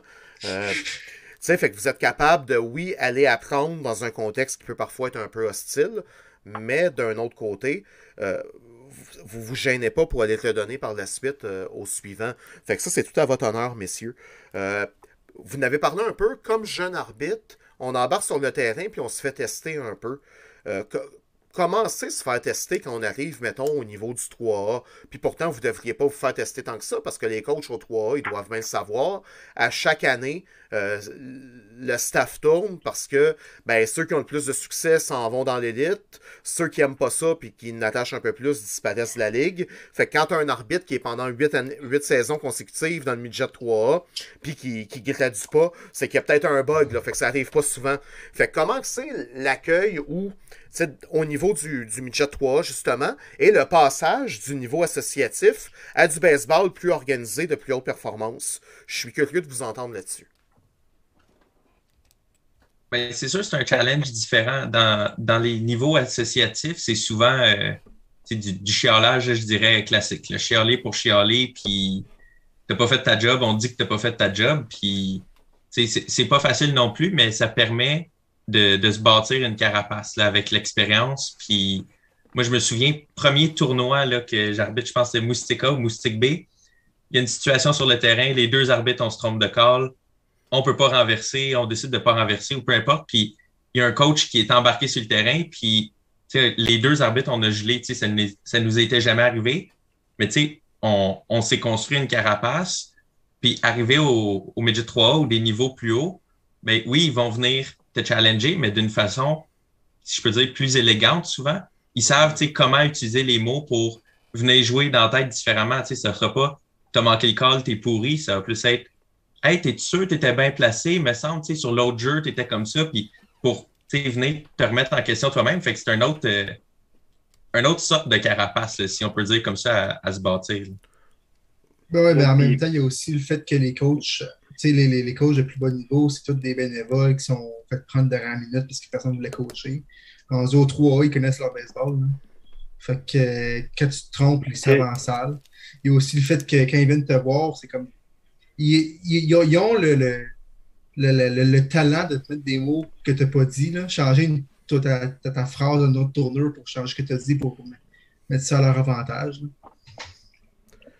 Mais tu sais, si je peux renchérir ce que Jacob disait, les, les coachs au baseball mineur souvent vont sortir. Puis moi, personnellement, j'ai eu plus de problèmes avec des coachs de baseball mineur quand j'ai commencé que j'en ai eu déjà trois parce que je veux pas, j'avais une certaine j'avais un lien puis une certaine affinité avec pas mal tout le monde de, du réseau Midget 3. Puis euh, comme Jacob disait, ben souvent les coachs vont sortir puis ils vont commencer à te parler, puis là, tu vas faire, ben, voyons, ce qu'il dit, ça fait aucun sens. C'est un no doubt là, que il était mort, il était safe, whatever. Puis les gens vont te contredire parce que ben, c'est dans la culture du sport de chialer contre tes arbitres tout ça. Puis c'est normal, il faut juste que tu te construises une carapace pour ça.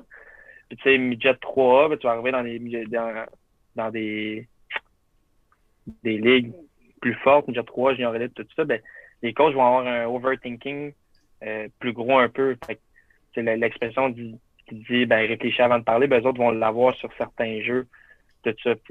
Il y a des exceptions à tout aussi, mais c'est quand ils vont venir te voir, ben, c'est parce qu'il va avoir une raison, puis il va avoir raison d'avoir un doute souvent.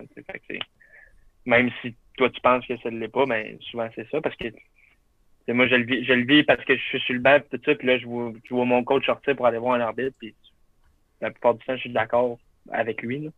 Mais c'est juste vraiment juste ça. Mais ça, là-dessus, Jeff Olivier Bovet me disait que lui, avec les diamants, c'est pas rare que son coach le consulte en lui disant comment je peux sortir, comment je peux ben, me mettre à ben, mon avantage. Ben, c'est ça, exact. Puis, puis Bovet, il joue souvent sur le banc en plus, fait qu'ils ont, ils ont amplement le temps de le consulter. ouais, mais c'est ça, ben, c'est ça. Ben, je, suis un peu dans la même chaise qu'Olivier, là, en lançant un, match sur 3, un match sur 4. Fait que, euh, souvent, euh, Malcolm, Malcolm ou Yann vont venir me voir, puis et ils m'ont demandé, ben, ça vaut-tu vraiment la peine que j'aille le voir pour whatever? Puis euh, souvent, je leur dis oui parce que je veux qu'on donne un assez bon show, mais c'est.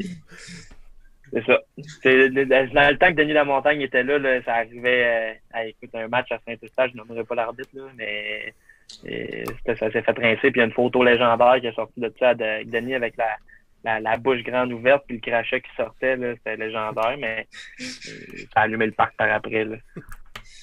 Ouais, mais tu sais, Saint-Eux, ça prend pas grand-chose pour allumer un parc là-bas. Là.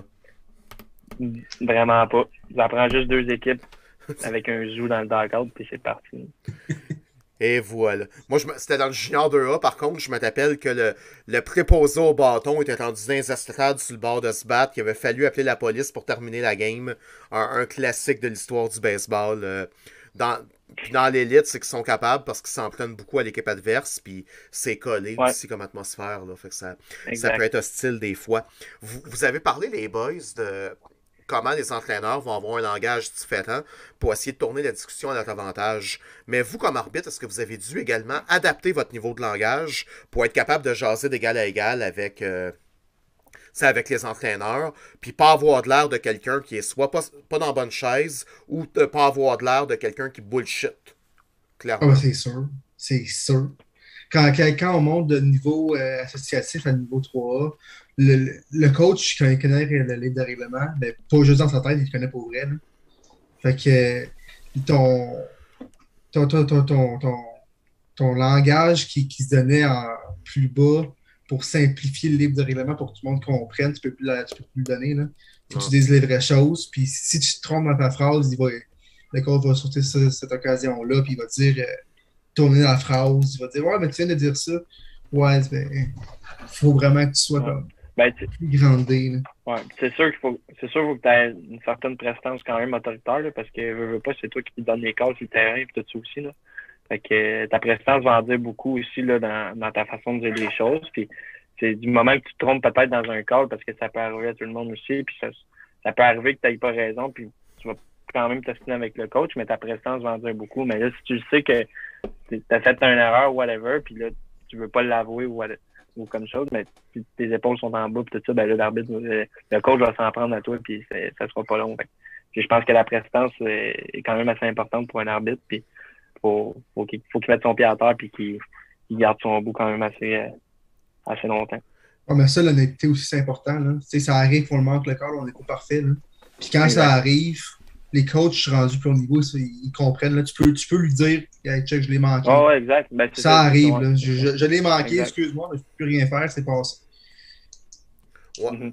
Sauf des fois, tu l'as manqué, mais tu peux pas le dire. Fait que des fois, tu écoute, si je l'ai manqué, ça se peut, mais quand je l'ai calé, je pensais l'avoir eu. Tu sais, regarde. Mm-hmm. Exact. C'est rien contre toi de chômer. C'est que ça.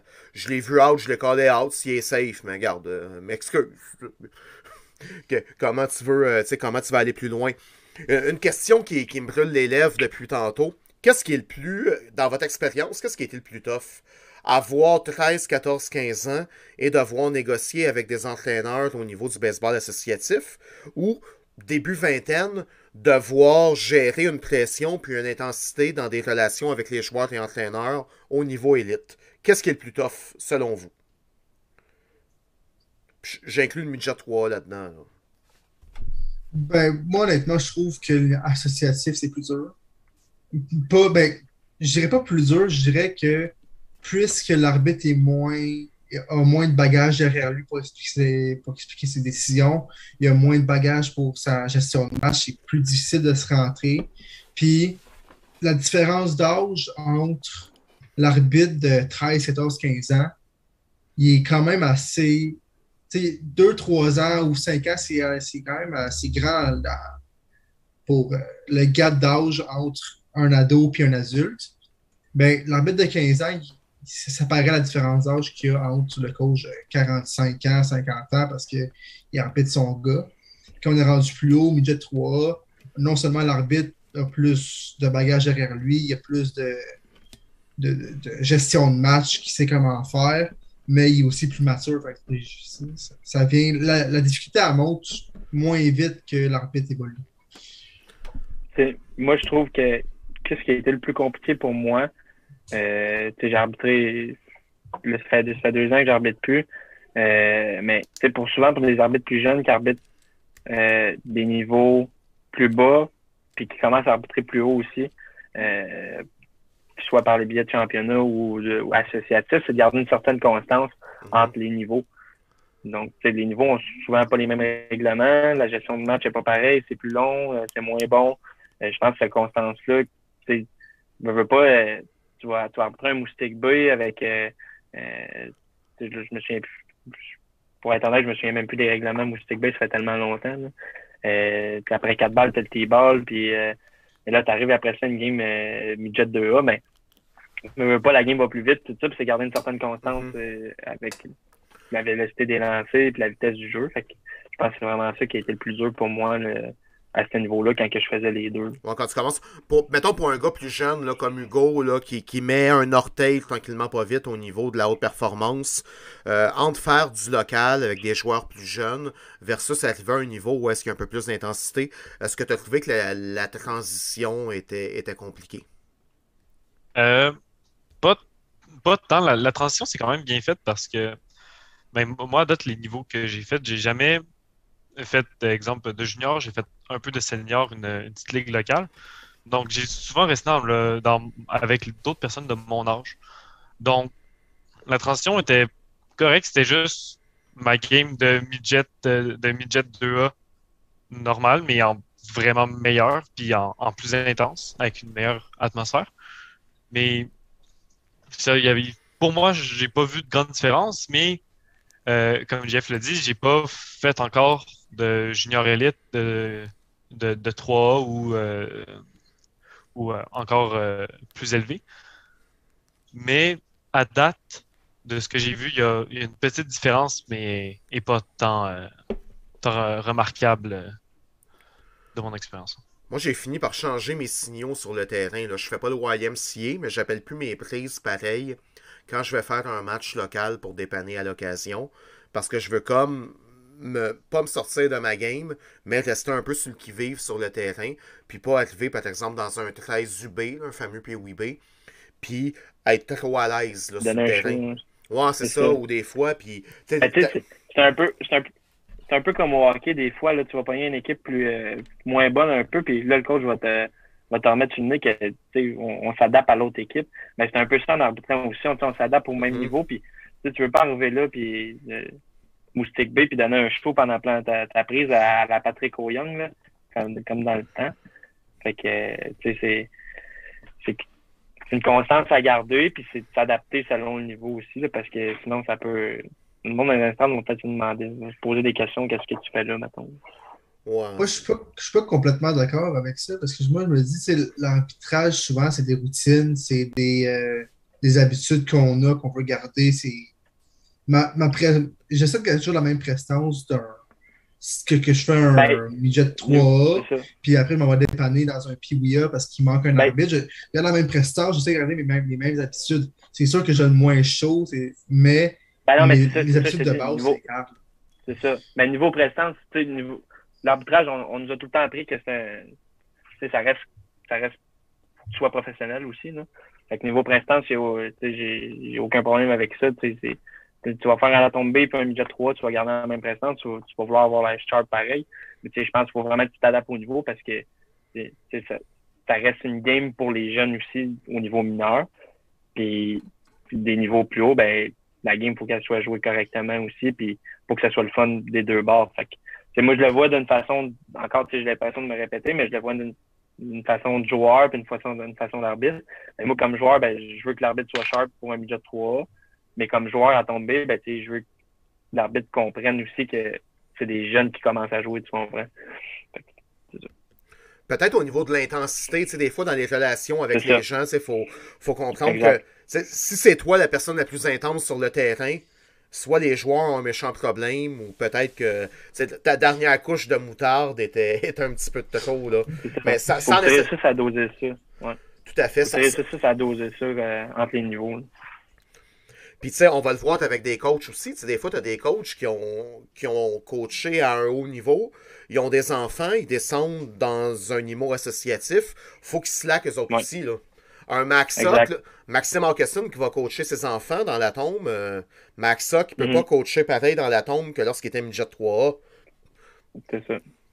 Je, Exact. sa- je salue ton breuvage, euh, Rémi, euh, du Gatorade à l'orange. Il y a que vrai. Euh, vous avez un excellent point là-dessus, en disant que des fois, ça peut être compliqué de passer à l'autre. Mr. Biss, vous êtes sa coche également en matière de Gatorade. Je vous félicite. Juste de l'eau, malheureusement. Bon, ouais, mais qu'est-ce que tu veux? Demander? Moi, j'ai arrêté le soir les brûlements d'estomac. Là, je vieillis, là, j'ai plus votre âge. Là, faut, euh, faut, faut que, faut que je me calme un peu euh, en ce qui concerne ça. Est-ce que je vais essayer de poser ma question pour pas, pour pas passer à côté, à côté du fil. Mais tu sais, comme mettons, comme jeune arbitre sur le terrain, quand vous êtes arrivé à un certain niveau, puis vous êtes tous des gars sharp qui êtes bons à votre façon, est-ce que vous avez peur d'être jugé sur votre âge à l'occasion? Euh, Jacob, t'en as parlé un peu tantôt quand on t'a parlé de sortir d'un bar et tout, qui est un commentaire un peu jambon, honnêtement, même pas mal jambon, si tu veux mon avis. Est-ce que vous avez peur d'être jugé plus sur votre âge que sur vos performances lorsque vous embarquez sur, le terrain? C'est sûr qu'on l'a dit, l'arbitrage, c'est surtout confiance puis prestance. C'est c'est ce que tu as de l'air. C'est la première impression que tu donnes en arrivant. Puis, euh, tu sais, mettons pour, pour Jeffrey, là, qui est, grand, il est large, c'est un peu moins épais, mais tu sais, j'ai, j'ai, pas la même shape, je suis pas aussi grand. Fait en plus d'être jeune, de paraître jeune, tu sais, euh, je me fais petit sur un terrain.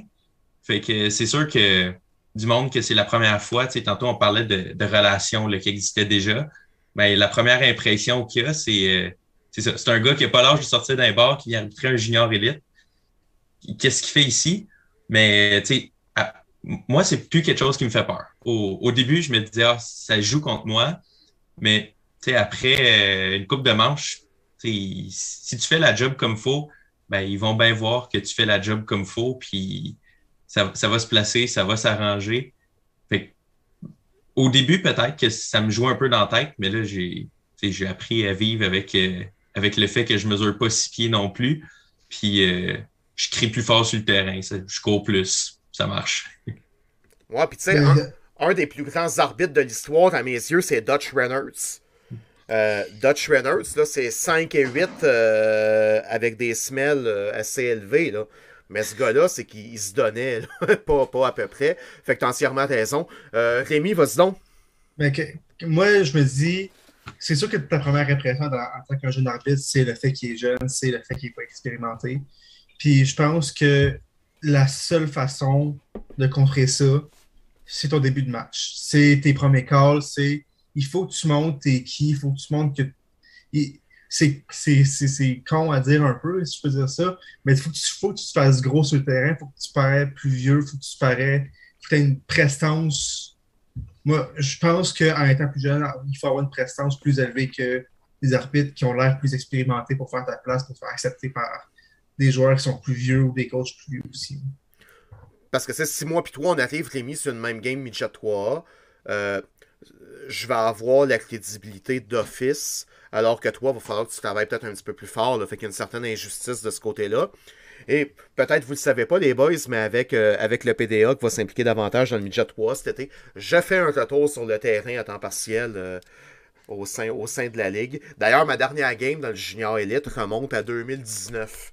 Fait que même en 2019, j'ai fait une game dans l'élite. Fait que je suis pas si euh, je suis pas si fouillé que ça. Question du sympathique Nicolas Huet euh, sur le, chat en ce moment.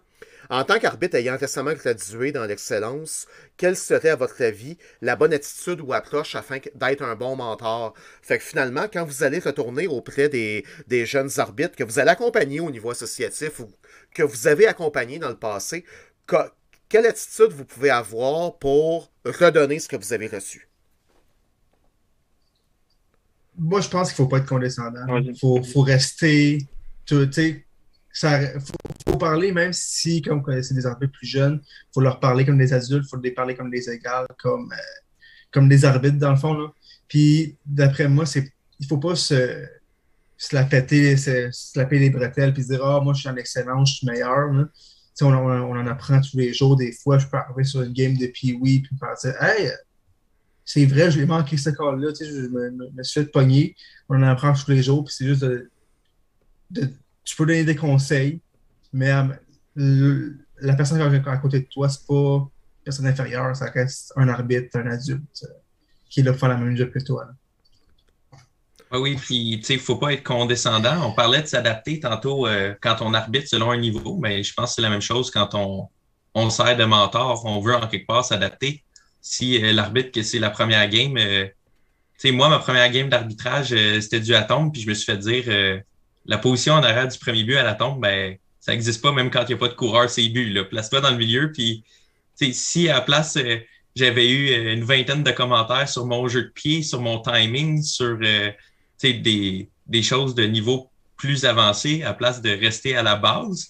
des choses que j'étais capable de corriger rapidement, ben c'est sûr que ça m'aurait fait euh, bof. Ça me tente-tu vraiment de continuer puis de me faire tout le temps ramasser? Il faut arriver avec une attitude positive puis donner le goût au monde là, de, de continuer puis de rester dans notre gang d'arbitres aussi. Là. Wow, on, a un effet mascotte, là, assurément, là, là-dessus. Tu as un bon point, euh, Jacob.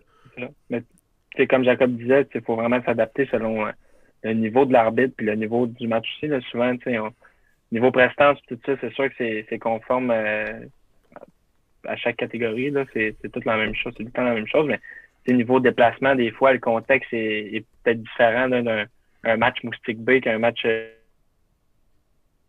Oh, on t'a-tu, on l'a-tu perdu? On l'a-tu échappé? Il a, il a, gelé. Cette valeur. M'entendez-vous? Là, là, on t'entend, puis t'as pas gelé dans ta meilleure posture non plus, mais là, voici, on, voici, on t'entend. C'est ça, je viens de voir sur Facebook Live en même temps. C'était du bonbon. Mais ouais, c'est ça. Fait que, le contexte va être différent au niveau du, du jeu d'un match moustique ou un match junior élite. Fait que je pense qu'il faut s'adapter en tant que mentor pour, pour les jeunes arbitres là-dessus. Puis mettons pour des. Jacob Belmort est encore très impliqué au niveau associatif dans ton coin. En plus de faire euh, ben, l'équivalent du Midget 3 qui va changer de nom cette année. Euh, comment tu es capable de prendre un feedback que tu reçois ou de transposer une expérience vécue à un niveau élite et de redonner ça à un arbitre qui est des fois moins expérimenté que toi, mais qui est quand même plus vieux? Ouais, mais c'est ça, tu essaies de faire un peu de match avec un peu tout le monde euh, dans sais, c'est sûr que ils savent aussi que tu as quand même de l'expérience. Euh, veux, pas, même si c'est des adultes, ils savent que tu as quand même de l'expérience euh, côté arbitre. C'est sûr qu'ils le prennent bien euh, quand tu, leur donnes des conseils. Puis, juste de donner des petits conseils, que ce soit entre les manches ou après le match. la plupart des arbitres, honnêtement, ça a tout le temps été bienvenu puis bien reçu. Puis souvent, je voyais que c'était appliqué suite au conseil. C'est surtout ça qui est le fun. Puis toi, mettons, Hugo, est-ce que tu te sens prêt à assumer ce rôle-là cet été, là, toi qui, qui jump là, les deux pieds joints euh, dans, dans, dans, une structure de haute performance? Euh, oui, ben, ouais. Moi, j'ai euh, hâte de, commencer ça. Puis j'ai hâte aussi de continuer à faire mon associatif pour justement aider les, les plus jeunes. Un, il y a, je pense qu'il y a deux, deux, trois saisons, plus de deux saisons, j'ai euh, arbitré avec euh, Fabrice Noël. Que, au cours de la saison, je, lui ai donné quelques conseils. J'étais, j'ai pas encore, j'avais pas encore eu les expériences de championnat de la classique, mais j'ai quand même pu lui donner une partie de mon bagage. Puis maintenant, je, le vois aujourd'hui, puis euh, c'est fou comment il s'est amélioré, puis j'aime ça, voir ça, puis j'espère que je vais en voir plein d'autres de, de Norrois pour grandir comme, euh, comme Fabrice euh, a fait. Ouais, ouais, puis un gars comme Fabrice euh, va être au PDA pour la prochaine saison, fait c'est quelque chose de sharp. malgré ton jeune âge, là, tu peux déjà dire un petit peu mission accomplie. Tu as déjà réussi à emmener un arbitre au prochain niveau, là, ce, qui est, ce qui est toujours intéressant, ce qui est toujours valorisant. Là dans, ce qu'on fait. En tout cas, de mon côté, pour moi, qui a eu une carrière en arbitrage correct, mais qui a pu emmener des gars à des plus hauts niveaux encore, c'est quelque chose que je trouve là, super, euh, super le fun de, faire encore aujourd'hui. Fait que ça, c'est inspirant de vous entendre euh, à cet effet-là, messieurs. Euh, on va arriver maintenant au dernier segment de, l'émission. Je dis dernier segment parce qu'on a encore une couple de choses à se dire, mais ça fait déjà une heure et demie qu'on jase euh, en bonne compagnie. Là, je vous l'ai dit que ça passerait quand même assez vite, cette patente-là. Euh, je veux qu'on parle un peu au niveau personnel. On parle de redonner, on parle qu'on grandit en tant qu'arbitre, on apprend des choses, on apprend à se comporter sur un terrain. Rémi en a parlé tantôt. Mais dans, vos études, euh, dans vos carrières respectives, ou, ou même comme joueur, toi, Jeff, qui beaucoup dans, à l'intérieur du monde du baseball, qu'est-ce que l'arbitrage vous a permis de constater ou vous a permis de développer euh, à propos de vous-même? Ben, tu sais, moi, je pense personnellement c'est une certaine autorité. Là, euh, euh, malgré le fait que Jacob a dit que j'étais grand et large tantôt, ben, plus jeune, à 12-13 ans, j'étais j'étais pas très, très grand. Là, fait que quand j'ai commencé, ben, souvent des, adultes au niveau moustique, puis oui, bantam. J'ai même fait du bantam à 12-13 ans quand j'ai commencé.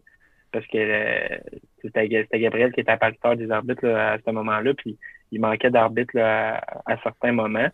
Puis euh, je pense que une certaine autorité à avoir. Puis je pense que mes parents étaient stressés aussi par rapport à, ça. parce qu'ils envoyaient leur petit gars dans, la cage du lion un peu.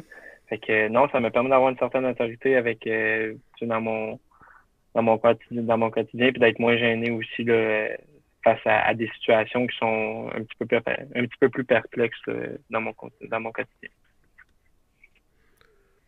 Parfait. Puis vous autres, les boys, euh, qu'est-ce que ça vous a emmené euh, dans vos vies personnelles, le fait d'arbitrer? Qu'est-ce que vous avez pu développer? Euh, ben, moi, de mon côté, quand j'ai commencé vers l'âge de 12-13 ans, j'avais beaucoup. J'avais un, problème avec ma confiance.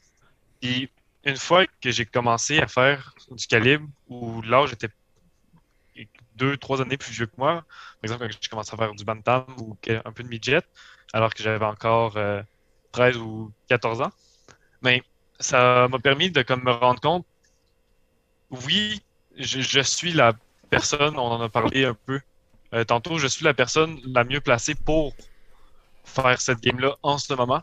Puis au fur et à mesure, je me disais, ah, est-ce que je suis vraiment la bonne personne? Puis je finis ma game, je me dis, ben oui, j'étais la bonne personne, la game s'est bien passée. Puis tout ça m'a permis d'avoir de la con, d'augmenter ma confiance en moi. Puis ensuite, ben, ça s'est retransmis dans d'autres, euh, sphères de ma vie, par exemple, euh, un peu plus de niveau scolaire, euh, prendre la parole, l'exposé oral. Ben maintenant, j'ai pas peur de, de, parler devant une classe, surtout quand tu arbitres ou est-ce que là, tu parles d'une certaine façon devant peut-être une, une cinquantaine, une cinquantaine ou 75 personnes environ. Mais moi, ça m'a grandement aidé l'arbitrage au, niveau de la confiance.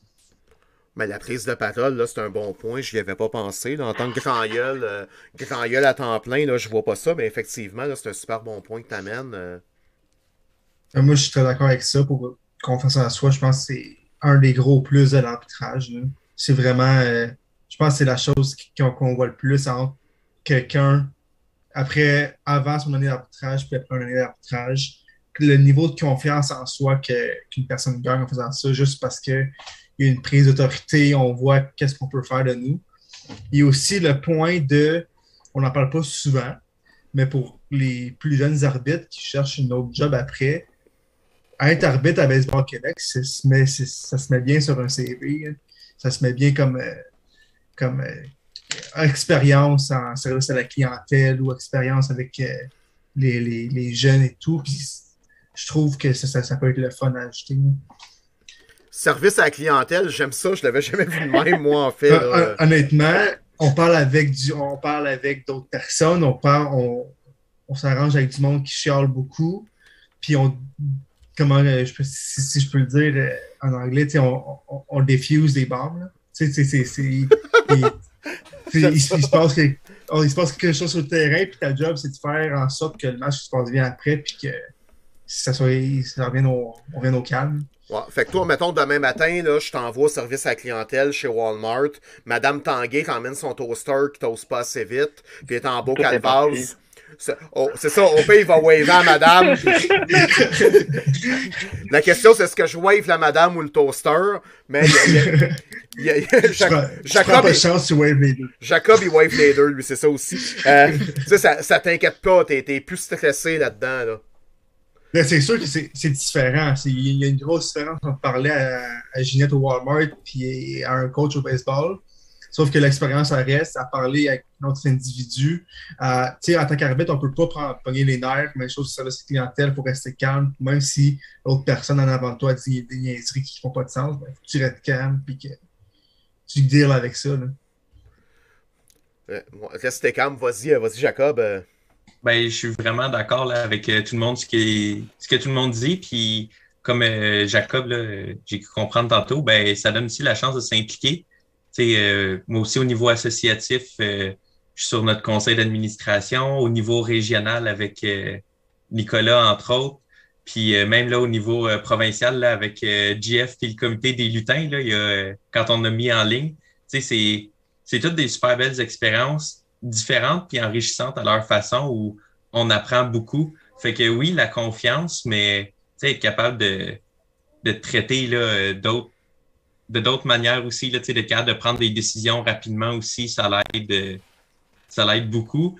Puis d'être capable de, toutes sortes de, là, je suis plus capable de parler, là, je déparle, mais toutes sortes d'autres skills puis de, de valeurs qu'on peut apprendre avec l'arbitrage, surtout euh, côté professionnalisme, ben, mon, mon premier, premier mentor en arbitrage, moi, c'était un ancien militaire, fait qu'il il a vraiment inculqué dans sa culture d'arbitre. C'est pas pareil pour tout le monde, mais c'était être sharp, euh, shiner ses souliers. Mais juste des questions d'apparence comme ça, ben, ça joue aussi là, quand, euh, quand je vais travailler à Star, je, je vais avoir de l'air professionnel. Puis je pense que ça tire beaucoup ses origines de mes débuts dans l'arbitrage. moi, on m'a déjà dit mieux vaut avoir l'air bon qu'être bon. je l'ai toujours appliqué comme ça. Jacob, de ton côté, tu as, toujours été un excellent étudiant, à, tout le moins, c'est toujours ce que tu as dégagé. Euh, tu termines actuellement tes études, tu termines en droit à l'Université de Montréal. Est-ce que tu es capable de faire un parallèle ou de trouver euh, comment l'arbitrage aurait pu t'aider d'une certaine manière dans la carrière que tu t'apprêtes à, embrasser dans les prochains mois ou dans les prochaines années? Mais euh, c'est certain, euh, quand on lit son livre de règlement, puis après ça, je commence en droit, puis je me dis, hey, ben, c'est comme de l'arbitrage. Je fouille dans, les lois, c'est quoi que c'est quoi la situation que je cherche, puis comme les règlements d'arbitre qui ont des livres d'interprétation à côté, ben là, on va checker c'est quoi l'interprétation des lois. Particulièrement au droit, je trouve que ça se rattache. Puis euh, dernièrement, j'ai eu la chance de participer à un concours de plaidoirie. Puis c'était justement un peu euh, expliquer sa position, essayer de convaincre. Euh, là, au lieu d'être des coachs ou des joueurs, ben là, c'est des juges. Puis c'est débattre pourquoi, ben oui, le call que j'ai fait, c'était bon, ou oui, c'est le call, monsieur le juge, que vous devriez faire qui serait le bon. Puis, tu sais, je trouve que particulièrement le droit, ça se rattache là, très proche de, de l'arbitrage dans tout ce qui est euh, recherche, aller chercher euh, des cas particuliers. Ben, pourquoi ce cas-là, il est pareil ou différent de l'autre? Pourquoi euh, sur Stinfield Fly là, ben, il faut le caler, mais l'autre non? Ben, c'est la même chose après ça quand tu cherches des décisions. C'est quoi les petites différences subtiles dans un cas ou l'autre qui vont faire changer? En plus de, de tout ce qu'on a parlé tantôt là, de confiance, professionnalisme, prestance qui s'applique, je pense, plus généralement, là, peu importe le domaine d'études. Puis je vais parler d'un geek à un autre geek.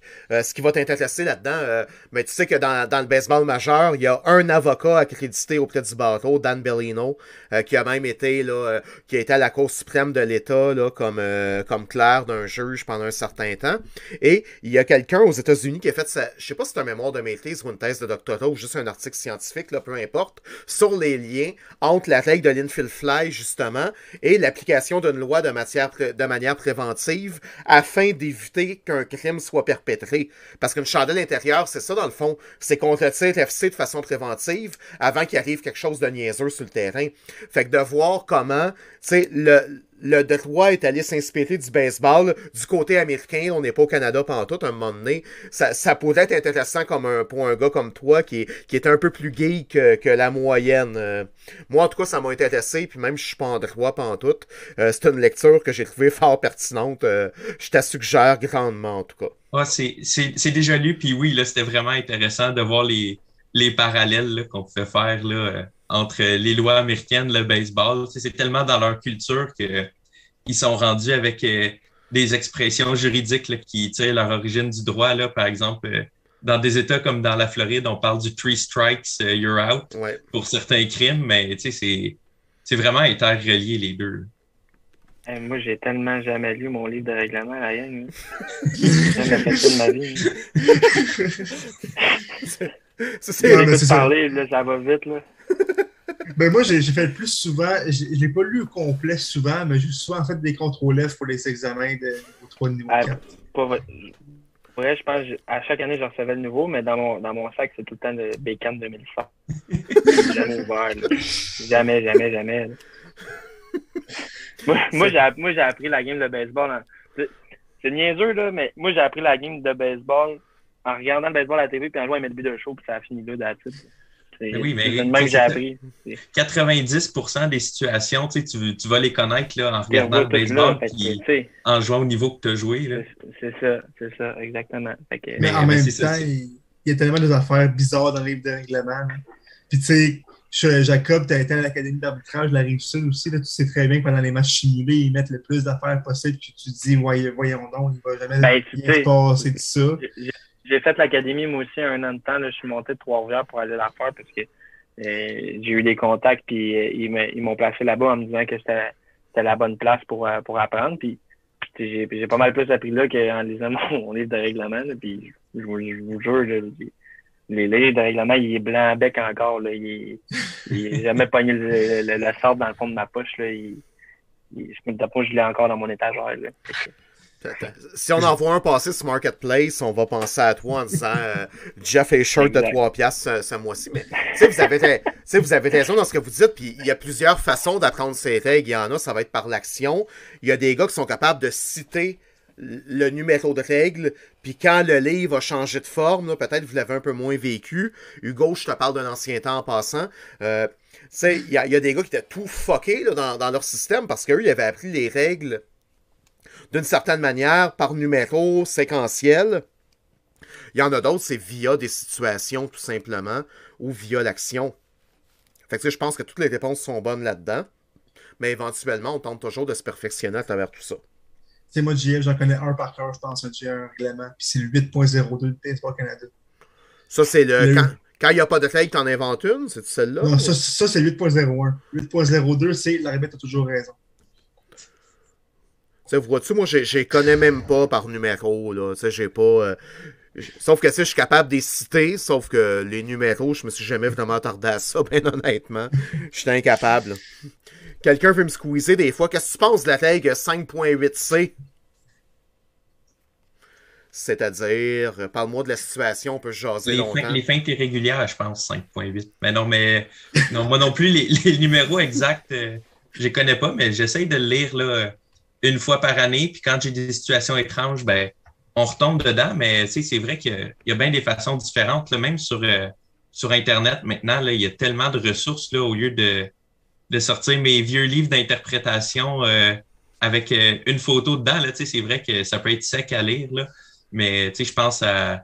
Je suis droit, je veux-tu être commandité si je dis le Umpire Ejection Fantasy League qui publie plein. Tu sais, ça, c'est c'est une ressource incroyable. là. À chaque fois qu'il y a quelque chose d'étrange dans MLB, dans les mineurs ou dans les ligues asiatiques, ils font un post puis ils décortiquent morceau par morceau. Tu sais, ça, c'est c'est sûr, sur Internet, il faut faire attention. Des fois, là, il y a des groupes d'échanges où on peut pas se fier aux, aux commentaires avec le plus de likes nécessairement.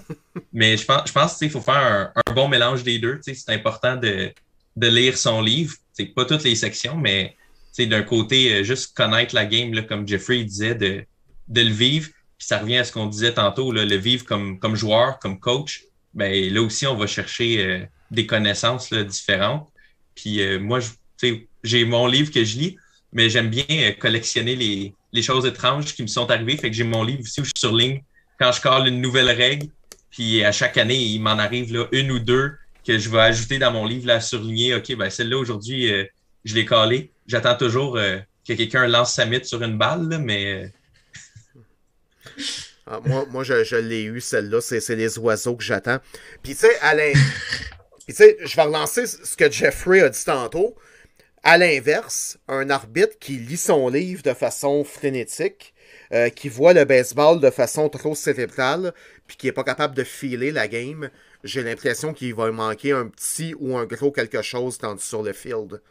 Parce que c'est de la gestion d'humain, puis c'est de la gestion de situation d'abord et avant tout, beaucoup plus que de la gestion de règlement, cette patente-là. Ah, mais c'est sûr. c'est sûr que n'importe quel humain peut mémoriser des numéros de règlement puis lire une ligne par cœur. Mais c'est pas tout le monde qui peut coller une balle et une prise comme du monde. Moi, sincèrement, la seule affaire que je me souviens par cœur, c'est livre de photo de couverture en avant. Le reste, là. Tu sais, des, des fois, tu essaies de dire, on va faire, on va essayer de changer l'image des joueurs ou quoi que ce soit. T'as comme le joueur élite qui est avec nous autres, puis, ah, moi, mon livre, c'est flambant neuf. Flambant neuf. Mais, il y, a- y en a comme ça. Tu sais, moi, je m'en rappelle quand j'avais mes formations plus jeunes, on disait, euh, emmène-le aux toilettes, puis lisant 10 minutes par jour. ça peut peut-être fonctionner pour certaines personnes, mais tu sais, moi, c'est sais, je le lisais au début de la saison, je le lisais quand il m'avait de quoi. Puis, tu sais, Jacob, ce que tu as dit tantôt, c'est intéressant, là, tu sais, avec, euh, tu sais, Close Call Sports et compagnie, ce qu'ils font en ligne. Puis, je sais pas si tu le sais, mais c'est Tim McCaffrey qui est en arrière de tout ça, T-Mac, qui vient souvent au Québec, là, avec, euh, avec la défunte Canam, là, puis avec la Frontier, là, on sait pas trop comment ça s'enligne la patente, mais c'est un bon ami du Québec, là. Gab Piché puis T-Mac, là, ils sont de même, là. Sérieusement, là. Sinon, tu sais, à place de lire euh, sa toilette, tu sais, souvent quand je vais euh, arbitrer avec mon père, ben, il, conduit, fait que je sors mon livre, puis là, euh, j'en prends trois au hasard, puis là, tu sais, je pose une question, OK? Puis, tu sais, qu'est-ce qui arrive si telle situation se produit? Puis, justement, l'an passé, je pose la question, qu'est-ce que tu fais pendant un match? Les lumières se ferment pendant que le lanceur fait un lancer? On ne sait pas. Fait qu'on lit le règlement, on, on découvre c'est quoi la règle finalement. Fait que, qu'est-ce que vous pensez qui est arrivé? Ben, certain que pendant un lancer en sixième manche, toutes les lumières ont fermé. Fait que, fait que c'est, c'est des situations qui, ça va probablement jamais arriver encore, mais. Ah, il y a tellement n'importe quoi dans ce livre-là, des fois. Là. Ah oui, donc t'as, toutes sortes de niaiseries, mais. Il n'y a, pas tout. Il a pas tout. Moi, euh, je sais que c'est Saint-Jean, fait que c'est weird, mais on a eu une montgolfière dans un terrain, là, maintenant. Sérieux, là.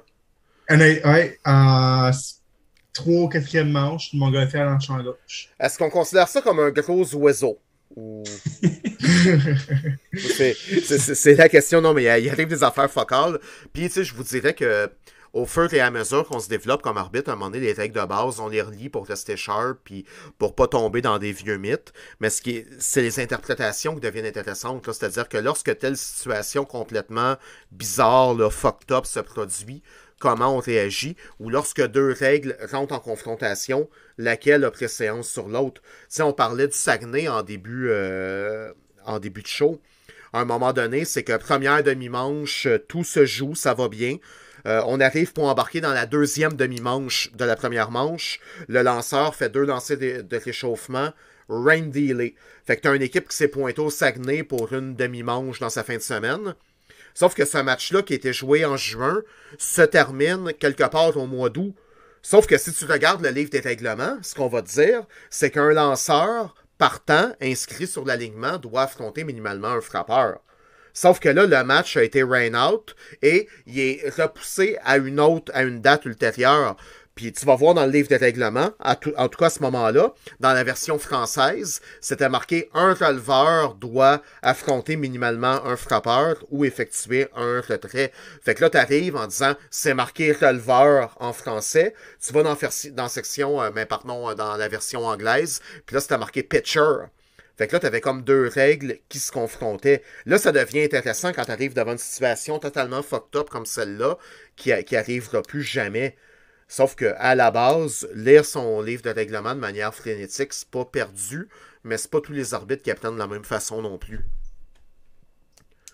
Mais, moi, personnellement, moi, personnellement, je pense que je suis peut-être le seul sur ce Zoom, ce podcast, qui, euh, qui est comme ça, mais moi, pour me rendre au cégep, j'ai un 50 minutes. J'ai un 50 euh, minutes de bus, puis c'est un 50 minutes où est-ce que j'écoute de la petite musique, puis euh, j'ai euh, le livre de baseball, euh, Baseball Canada 2021 euh, d'ouvert, puis, je feuille les, les règlements. Puis sur le site de Arbitre Baseball Québec, on a les vieux examens, examen 4. je pense que c'est examen 4 de 2009, 2009 et 2008. Donc, je, je lis, je lis l'examen, j'essaie de répondre, je me, je, me, je me trompe, je le regarde dans le livre. Donc, moi, personnellement, c'est de cette façon-là. Puis, ça, ça m'occupe mon 50 minutes de bus. Donc. Mais en ben- même temps, on, va venir entre, l'arbitrage et l'école. Tu sais, ça, ça demande tout le monde. C'est comme à l'école, c'est pas tout le monde qui va étudier de la même façon. C'est pas tout le monde qui va avoir. Euh, qui, va, qui, a besoin du 50 minutes d'études par jour pour comprendre son français ou ses maths. C'est la même chose avec l'arbitrage. C'est pas tout le monde qui a besoin de lire son livre de règlement tout le temps. Jeff, est-ce que tu étudies, toi, à l'école ou. Euh? Moi, je suis pas à l'école. Non, c'est terminé ce temps-là. C'était avant. c'est pour, ça. Ben non, mais on parlait de l'UCAM tantôt. J'ai fait ma demande d'admission pour, euh, pour aller à l'UCAM l'année prochaine. mais c'est ça, on va me crier hors du. C'est cool, tu t'en vas au cégep? Hein? C'est cool, tu t'en vas au cégep à l'UCAM? ben non, mais je suis inscrit quand même dans le profil des communications en journalisme. Fait que c'est un des programmes reconnus de, de l'UQAM. Oui, tout à fait. La, la coteur est élevée, par contre, pour y accéder. Là. Je te souhaite bonne chance. Ben écoute, et, ouais, c'est ça. Fait que, mais non, depuis, depuis peu, la coteur ne compte plus dans, dans les critères d'admission. C'est vraiment rendu avec une entrevue puis un test de français euh, un test de français. Fait qu'heureusement, je suis, je suis pas super en, français. Euh, inquiète-toi pas, moi, quand j'étais admis à l'université l'année d'après, c'était encore des catalogues. Dans le temps, il y avait Internet, là, je suis pas si vieux que ça. Cotter du dernier candidat admis, c'était la mienne. J'étais une légende, dernier candidat admis. fait que tu regardes autour de toi, tu dis c'est ici le, moi le plus poireau de la gang. Fait que tu sais, après, moi, ça me mettait moins de pression en me disant c'est moi le moins bon à l'école. Fait que même j'ai les moins bonnes notes, c'est juste normal, c'est la loi de la nature. Là. Finalement, ça, ça s'est amélioré un peu avec le temps. J'étais un peu un peu moyen à l'école. J'ai plus étudié le baseball que, que d'autres choses dans ma vie, là, à vrai dire. Ça, il n'y a, pas, y a pas de doute là-dessus. N'est pas Jacob Gauthier qui veut fait qu'avec ma coteur de 25, j'ai réussi à m'en sortir quand même. Là. 25, moi je trouve ça gros. mais, même, Ouais, c'est ça, mais je mets, j'ai, eu un cégep euh, pas, euh, pas en dentiste, mais c'est que je foutais rien à l'école, c'était trop facile, fait que je m'endormais là-dessus. Mais au baseball, il a fallu que je me force un peu plus. Euh, tantôt, Hugo, tu disais que tu faisais ça dans l'autobus, quoi que ce soit. Moi, je conduis, fait que je peux pas faire ça, mais je me, je me suis downloadé un livre audio il y a une couple d'années, So You Think You Know Baseball, où est-ce qu'il couvre l'ensemble des règles de jeu avec des situations réelles, puis des fois, quand tu fouilles un peu, tu peux retrouver sur YouTube. Fait que là, aller voir des jeux qui se sont passés dans le passé, puis les réinterpréter interpréter, puis les revoir, puis le fameux jeu de George Brett là, que vous avez sûrement tous vu, là. Tu sais, où est-ce qu'il y a du Pine Tar sur le bâton, mais là, il y a trop de Pine Tar. Puis là, t'as Brett, l'arbitre, c'était McClellan qui le call out. Brett pète une scrape, court sur le terrain. C'est ça, ce jeu-là, il est intéressant, là, ne serait-ce que visuellement, que pour l'analyser par la suite. Fait que ça, c'est mhm. bon. Puis toi, de ton côté, euh, Jacob Belmore, qui est encore aux études, euh, de ton côté technique policière, si je ne m'abuse. Ouais, en plein ça. Est-ce que, tu fais, est-ce que tu fais un lien entre ce que le baseball euh, a pu t'apprendre versus là où tu en es rendu dans ton cheminement puis ce qui t'attend éventuellement? Ben oui, c'est sûr, ça joue au niveau de la confiance. Je te dirais, je veux pas, quand tu es arbitre, tu es un peu pas tout seul sur le terrain, tu es avec tes partenaires, mais c'est sûr, ça vient jouer au niveau de la confiance. Puis tu sais, aussi au niveau de l'autorité, comme il y en a d'autres qui ont dit tantôt, euh, c'est sûr que ça, ça vient développer euh, certaines habiletés qui après ça, ça peut te servir dans ton métier plus tard. Mais surtout, tu sais, moi, je, trouve surtout que tu bâtis des relations euh, avec plein de monde que tu n'aurais jamais côtoyé si tu n'aurais pas arbitré. Peu importe que ce soit des arbitres, des marqueurs, tu ça, tu vas, tu, vas, tu vas, connaître du monde que tu n'aurais jamais pensé pouvoir connaître. Puis ça, c'est quand même un aspect assez positif, je trouve, de l'arbitrage. À commencer par Gabriel Piché, que tu pensais jamais connaître, puis euh, tu as eu accès à. C'est une base, euh, une base quotidienne à ce joyeux personnage. Là. Ouais, assez régulière. Ben, mais tu sais, tu as, raison là-dedans parce que tu apprends à tisser des relations avec toutes sortes de monde sur un terrain de baseball, que ce soit tes partenaires ou les gens qui, jouent la game finalement. Puis éventuellement, tu arrives dans une carrière professionnelle, puis, ou est-ce que c'est la même game ou c'est le même genre de relation que toutes sortes de monde, mais tu as, déjà été confronté à plusieurs situations, puis ton bagage va te donner un, coup de main. Tu sais, je ne sais pas si ton côté t'a jasé à ceux qui ont, qui ont eu le même genre de parcours que toi, des, des Joe Filion, des Mathieu Gilina, là, qui, qui est de ton coin aussi. Mais tu sais, je suis pas mal certain qu'ils disaient que c'est une bonne base quand même. Là. Ouais, c'est ça. Ben, Mathieu, j'y ai parlé un petit peu. Euh, c'est sûr, c'était lui, il était superviseur à mon pied, oui, Mathieu, euh, à Pointe-du-Lac. Euh, sinon, Joe Filion, c'est surtout plus mon père qui le connaît. moi, je le connais pas vraiment. J'étais censé arbitrer une fois avec lui, mais ça s'est pas passé finalement. Non, mais ça donne, j'ose avec, sympathique, euh, sympathique gaillard, ce, Jonathan. Puis tu sais, tantôt, Jacob, tu parlais de grandeur puis de grosseur, là. Joe, c'est pas le plus grand, c'est pas le plus gros sur un terrain. Sauf qu'il emmène large, puis il a une attitude, tu sais, qui, qui en rejette. Fait qu'il est capable de s'assumer puis d'aller jusqu'au bout des choses sans nécessairement euh, arriver avec une charpente. c'est euh, impressionnante. Fait que ce, cette attitude-là va mener beaucoup plus loin que, que le reste. Fait que c'était des bons points que vous avez emmenés. Mais ben, ça, JF, on peut juste prendre euh, Hugo comme euh, qui est avec nous comme euh, exemple pour ça. la première fois que je l'ai vu, c'est classique. Tu, tu le vois, il, il, il, Hugo, t'es gros comme un cure-dent, sauf que quand tu colles une prise, tout le monde l'entend dans le stade. Fait que c'est comme ça partout. Là. Si tu as l'air gros sur le terrain, si tu colles plus fort que tu tu as l'air plus gros tu as l'air plus, euh, plus grand. Ouais, c'est ça, faut, faut, faut, faut que tu en rejettes, là. faut que tu arbitres, faut que tu arbitres grand, faut que tu arbitres gros. C'est certain que des, des, arbitres qui arrivent avec une stature plus impressionnante ont peut-être une petite longueur d'avance, mais si tu arrives avec la shape puis tu t'écrases ben, sans dire que t'as de l'air d'une marde, t'as de l'air d'une marde, là. C'est un peu alors que t'arrives avec l'attitude, puis les gens s'attendent pas à ça, puis! C'est que tu lèves le show. L'année passée, j'étais à Québec pour un championnat Bantam 2A. Euh, il y, a une game, c'est un festival Rally Cap ou une affaire comme ça qui joue sur le terrain voisin. L'arbitre qui est là a probablement 13 ans, mais a de l'air d'en avoir 11 et demi. Mais Sharp à l'os, moi puis Nicolas Huet, on a fait un détour pour aller le voir arbitrer. C'était impressionnant, là. C'était acheté à terre, là. Puis ça peut vous aider. Puis Hugo, c'est vrai que c'est un bon exemple. Quand Hugo appelle une prise, là, tu le sais, là, que, que c'est une prise, il n'y a, pas de doute. Il a pas de doute à y avoir. Euh, pour l'avenir, puis en conclusion, messieurs, après ces deux heures en bonne compagnie, euh, bon, Jeffrey, tu vas être écarté un peu de la question, mais je vais quand même te la poser. Où est-ce que vous pensez aller avec l'arbitrage? Tu sais, à un moment donné, euh, peut-être, euh, je ne sais pas, imagine demain matin, tu es, dû pour un Tommy Jones. tu sais, je te souhaite pas de la, de la marde ou un malheur non plus, mais est-ce que tu écartes à tout jamais un retour à l'arbitrage? Ben, sincèrement, de mon côté, je pense que oui. Parce que j'ai un, j'ai un thinking vraiment plus comme joueur puis comme coach. notamment cet été, je vais, peut-être côtoyer de certains de vous au niveau midget 3 là, en, étant assistant entraîneur avec euh, Xavier Langlois puis du euh, Chalifour avec les Patriotes de Mortain. Euh, mais tu sais, ça m'a amené justement certains contacts là, au niveau de la ligue, tout ça pour pouvoir rentrer comme comme entraîneur aussi. Puis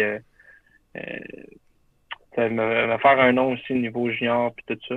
Fait que sans, sans revenir au niveau de l'arbitrage, euh, ça a été euh, ça a été un, une passion qui, qui a été reliée avec le baseball aussi. Là. Ça, ça m'a permis de voir la game d'un autre angle, puis ça m'a aidé en tant que joueur aussi, puis comme, euh, comme entraîneur. Ouais, puis t'es un gars qui est reconnu pour son thinking baseball puis son implication sur le terrain aussi à différents aspects. Euh, vous autres, euh, messieurs, euh, jusqu'où vous pensez aller dans l'arbitrage, puis comment vous pensez éventuellement pouvoir conjuguer euh, votre carrière éventuelle, peut-être une famille éventuellement également, et l'arbitrage? Ça serait quoi pour vous, la, disons, la décennie 2020 idéale en ce qui vous concerne? Ben, moi, mon rêve le plus... Ouais, mon rêve le plus fou, je pense que moi, moi, moi mon, but dans ma vie, c'est d'arrêter dans la MLB. J'aimerais ça vivre du baseball.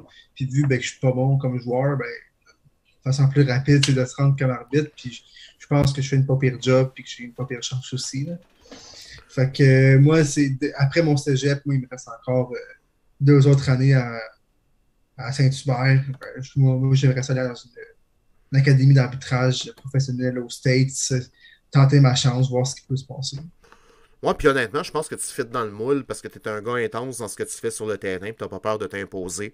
Puis c'est des qualités qui vont être euh, recherchées euh, du côté des États-Unis. Fait que c'est pas, euh, pas quelque chose d'inaccessible pour quelqu'un qui est prêt à faire les sacrifices parce qu'il y en a deux, trois à faire de ce côté-là. Fait que c'est un, un, beau, un beau rêve qu'évidemment je te souhaite puis je t'encourage à vivre si tu es prêt à plonger là-dedans. Messieurs, euh, Hugo, vas-y. Moi, moi, de mon côté, je, un peu comme Rémi, sauf que moi, ça, c'est un, peu plus jeune, je, commence à penser à, faire de l'arbitrage, euh, ben, ma job. Donc, moi, je me dis, pour ma prochaine décennie, je fais mes études, je monte le plus haut possible que je peux au Québec, au, au Canada. Je m'améliore le plus possible, je deviens le plus, le plus sharp. Puis, ben, je à un moment donné, je m'en vais m'essayer euh, euh, aux, académies aux, États-Unis, puis euh, advienne que pourra si. Euh, si je suis chanceux, ben, ça va se passer. Sinon, ben, vais retourner avec mon, mon diplôme puis m'a aller, euh, travailler au Québec. Ouais, puis je te dirais quand même la. La, la, procédure normale, en tout cas ces dernières années, c'est que tu as des arbitres qui vont faire un petit peu de, mais qui, vont s'illustrer au niveau provincial, qui, au tournant de l'âge adulte, au tournant de la vingtaine, vont aller euh, essayer l'école professionnelle. Puis je parle pas juste au Québec, là, je parle au Canada en général.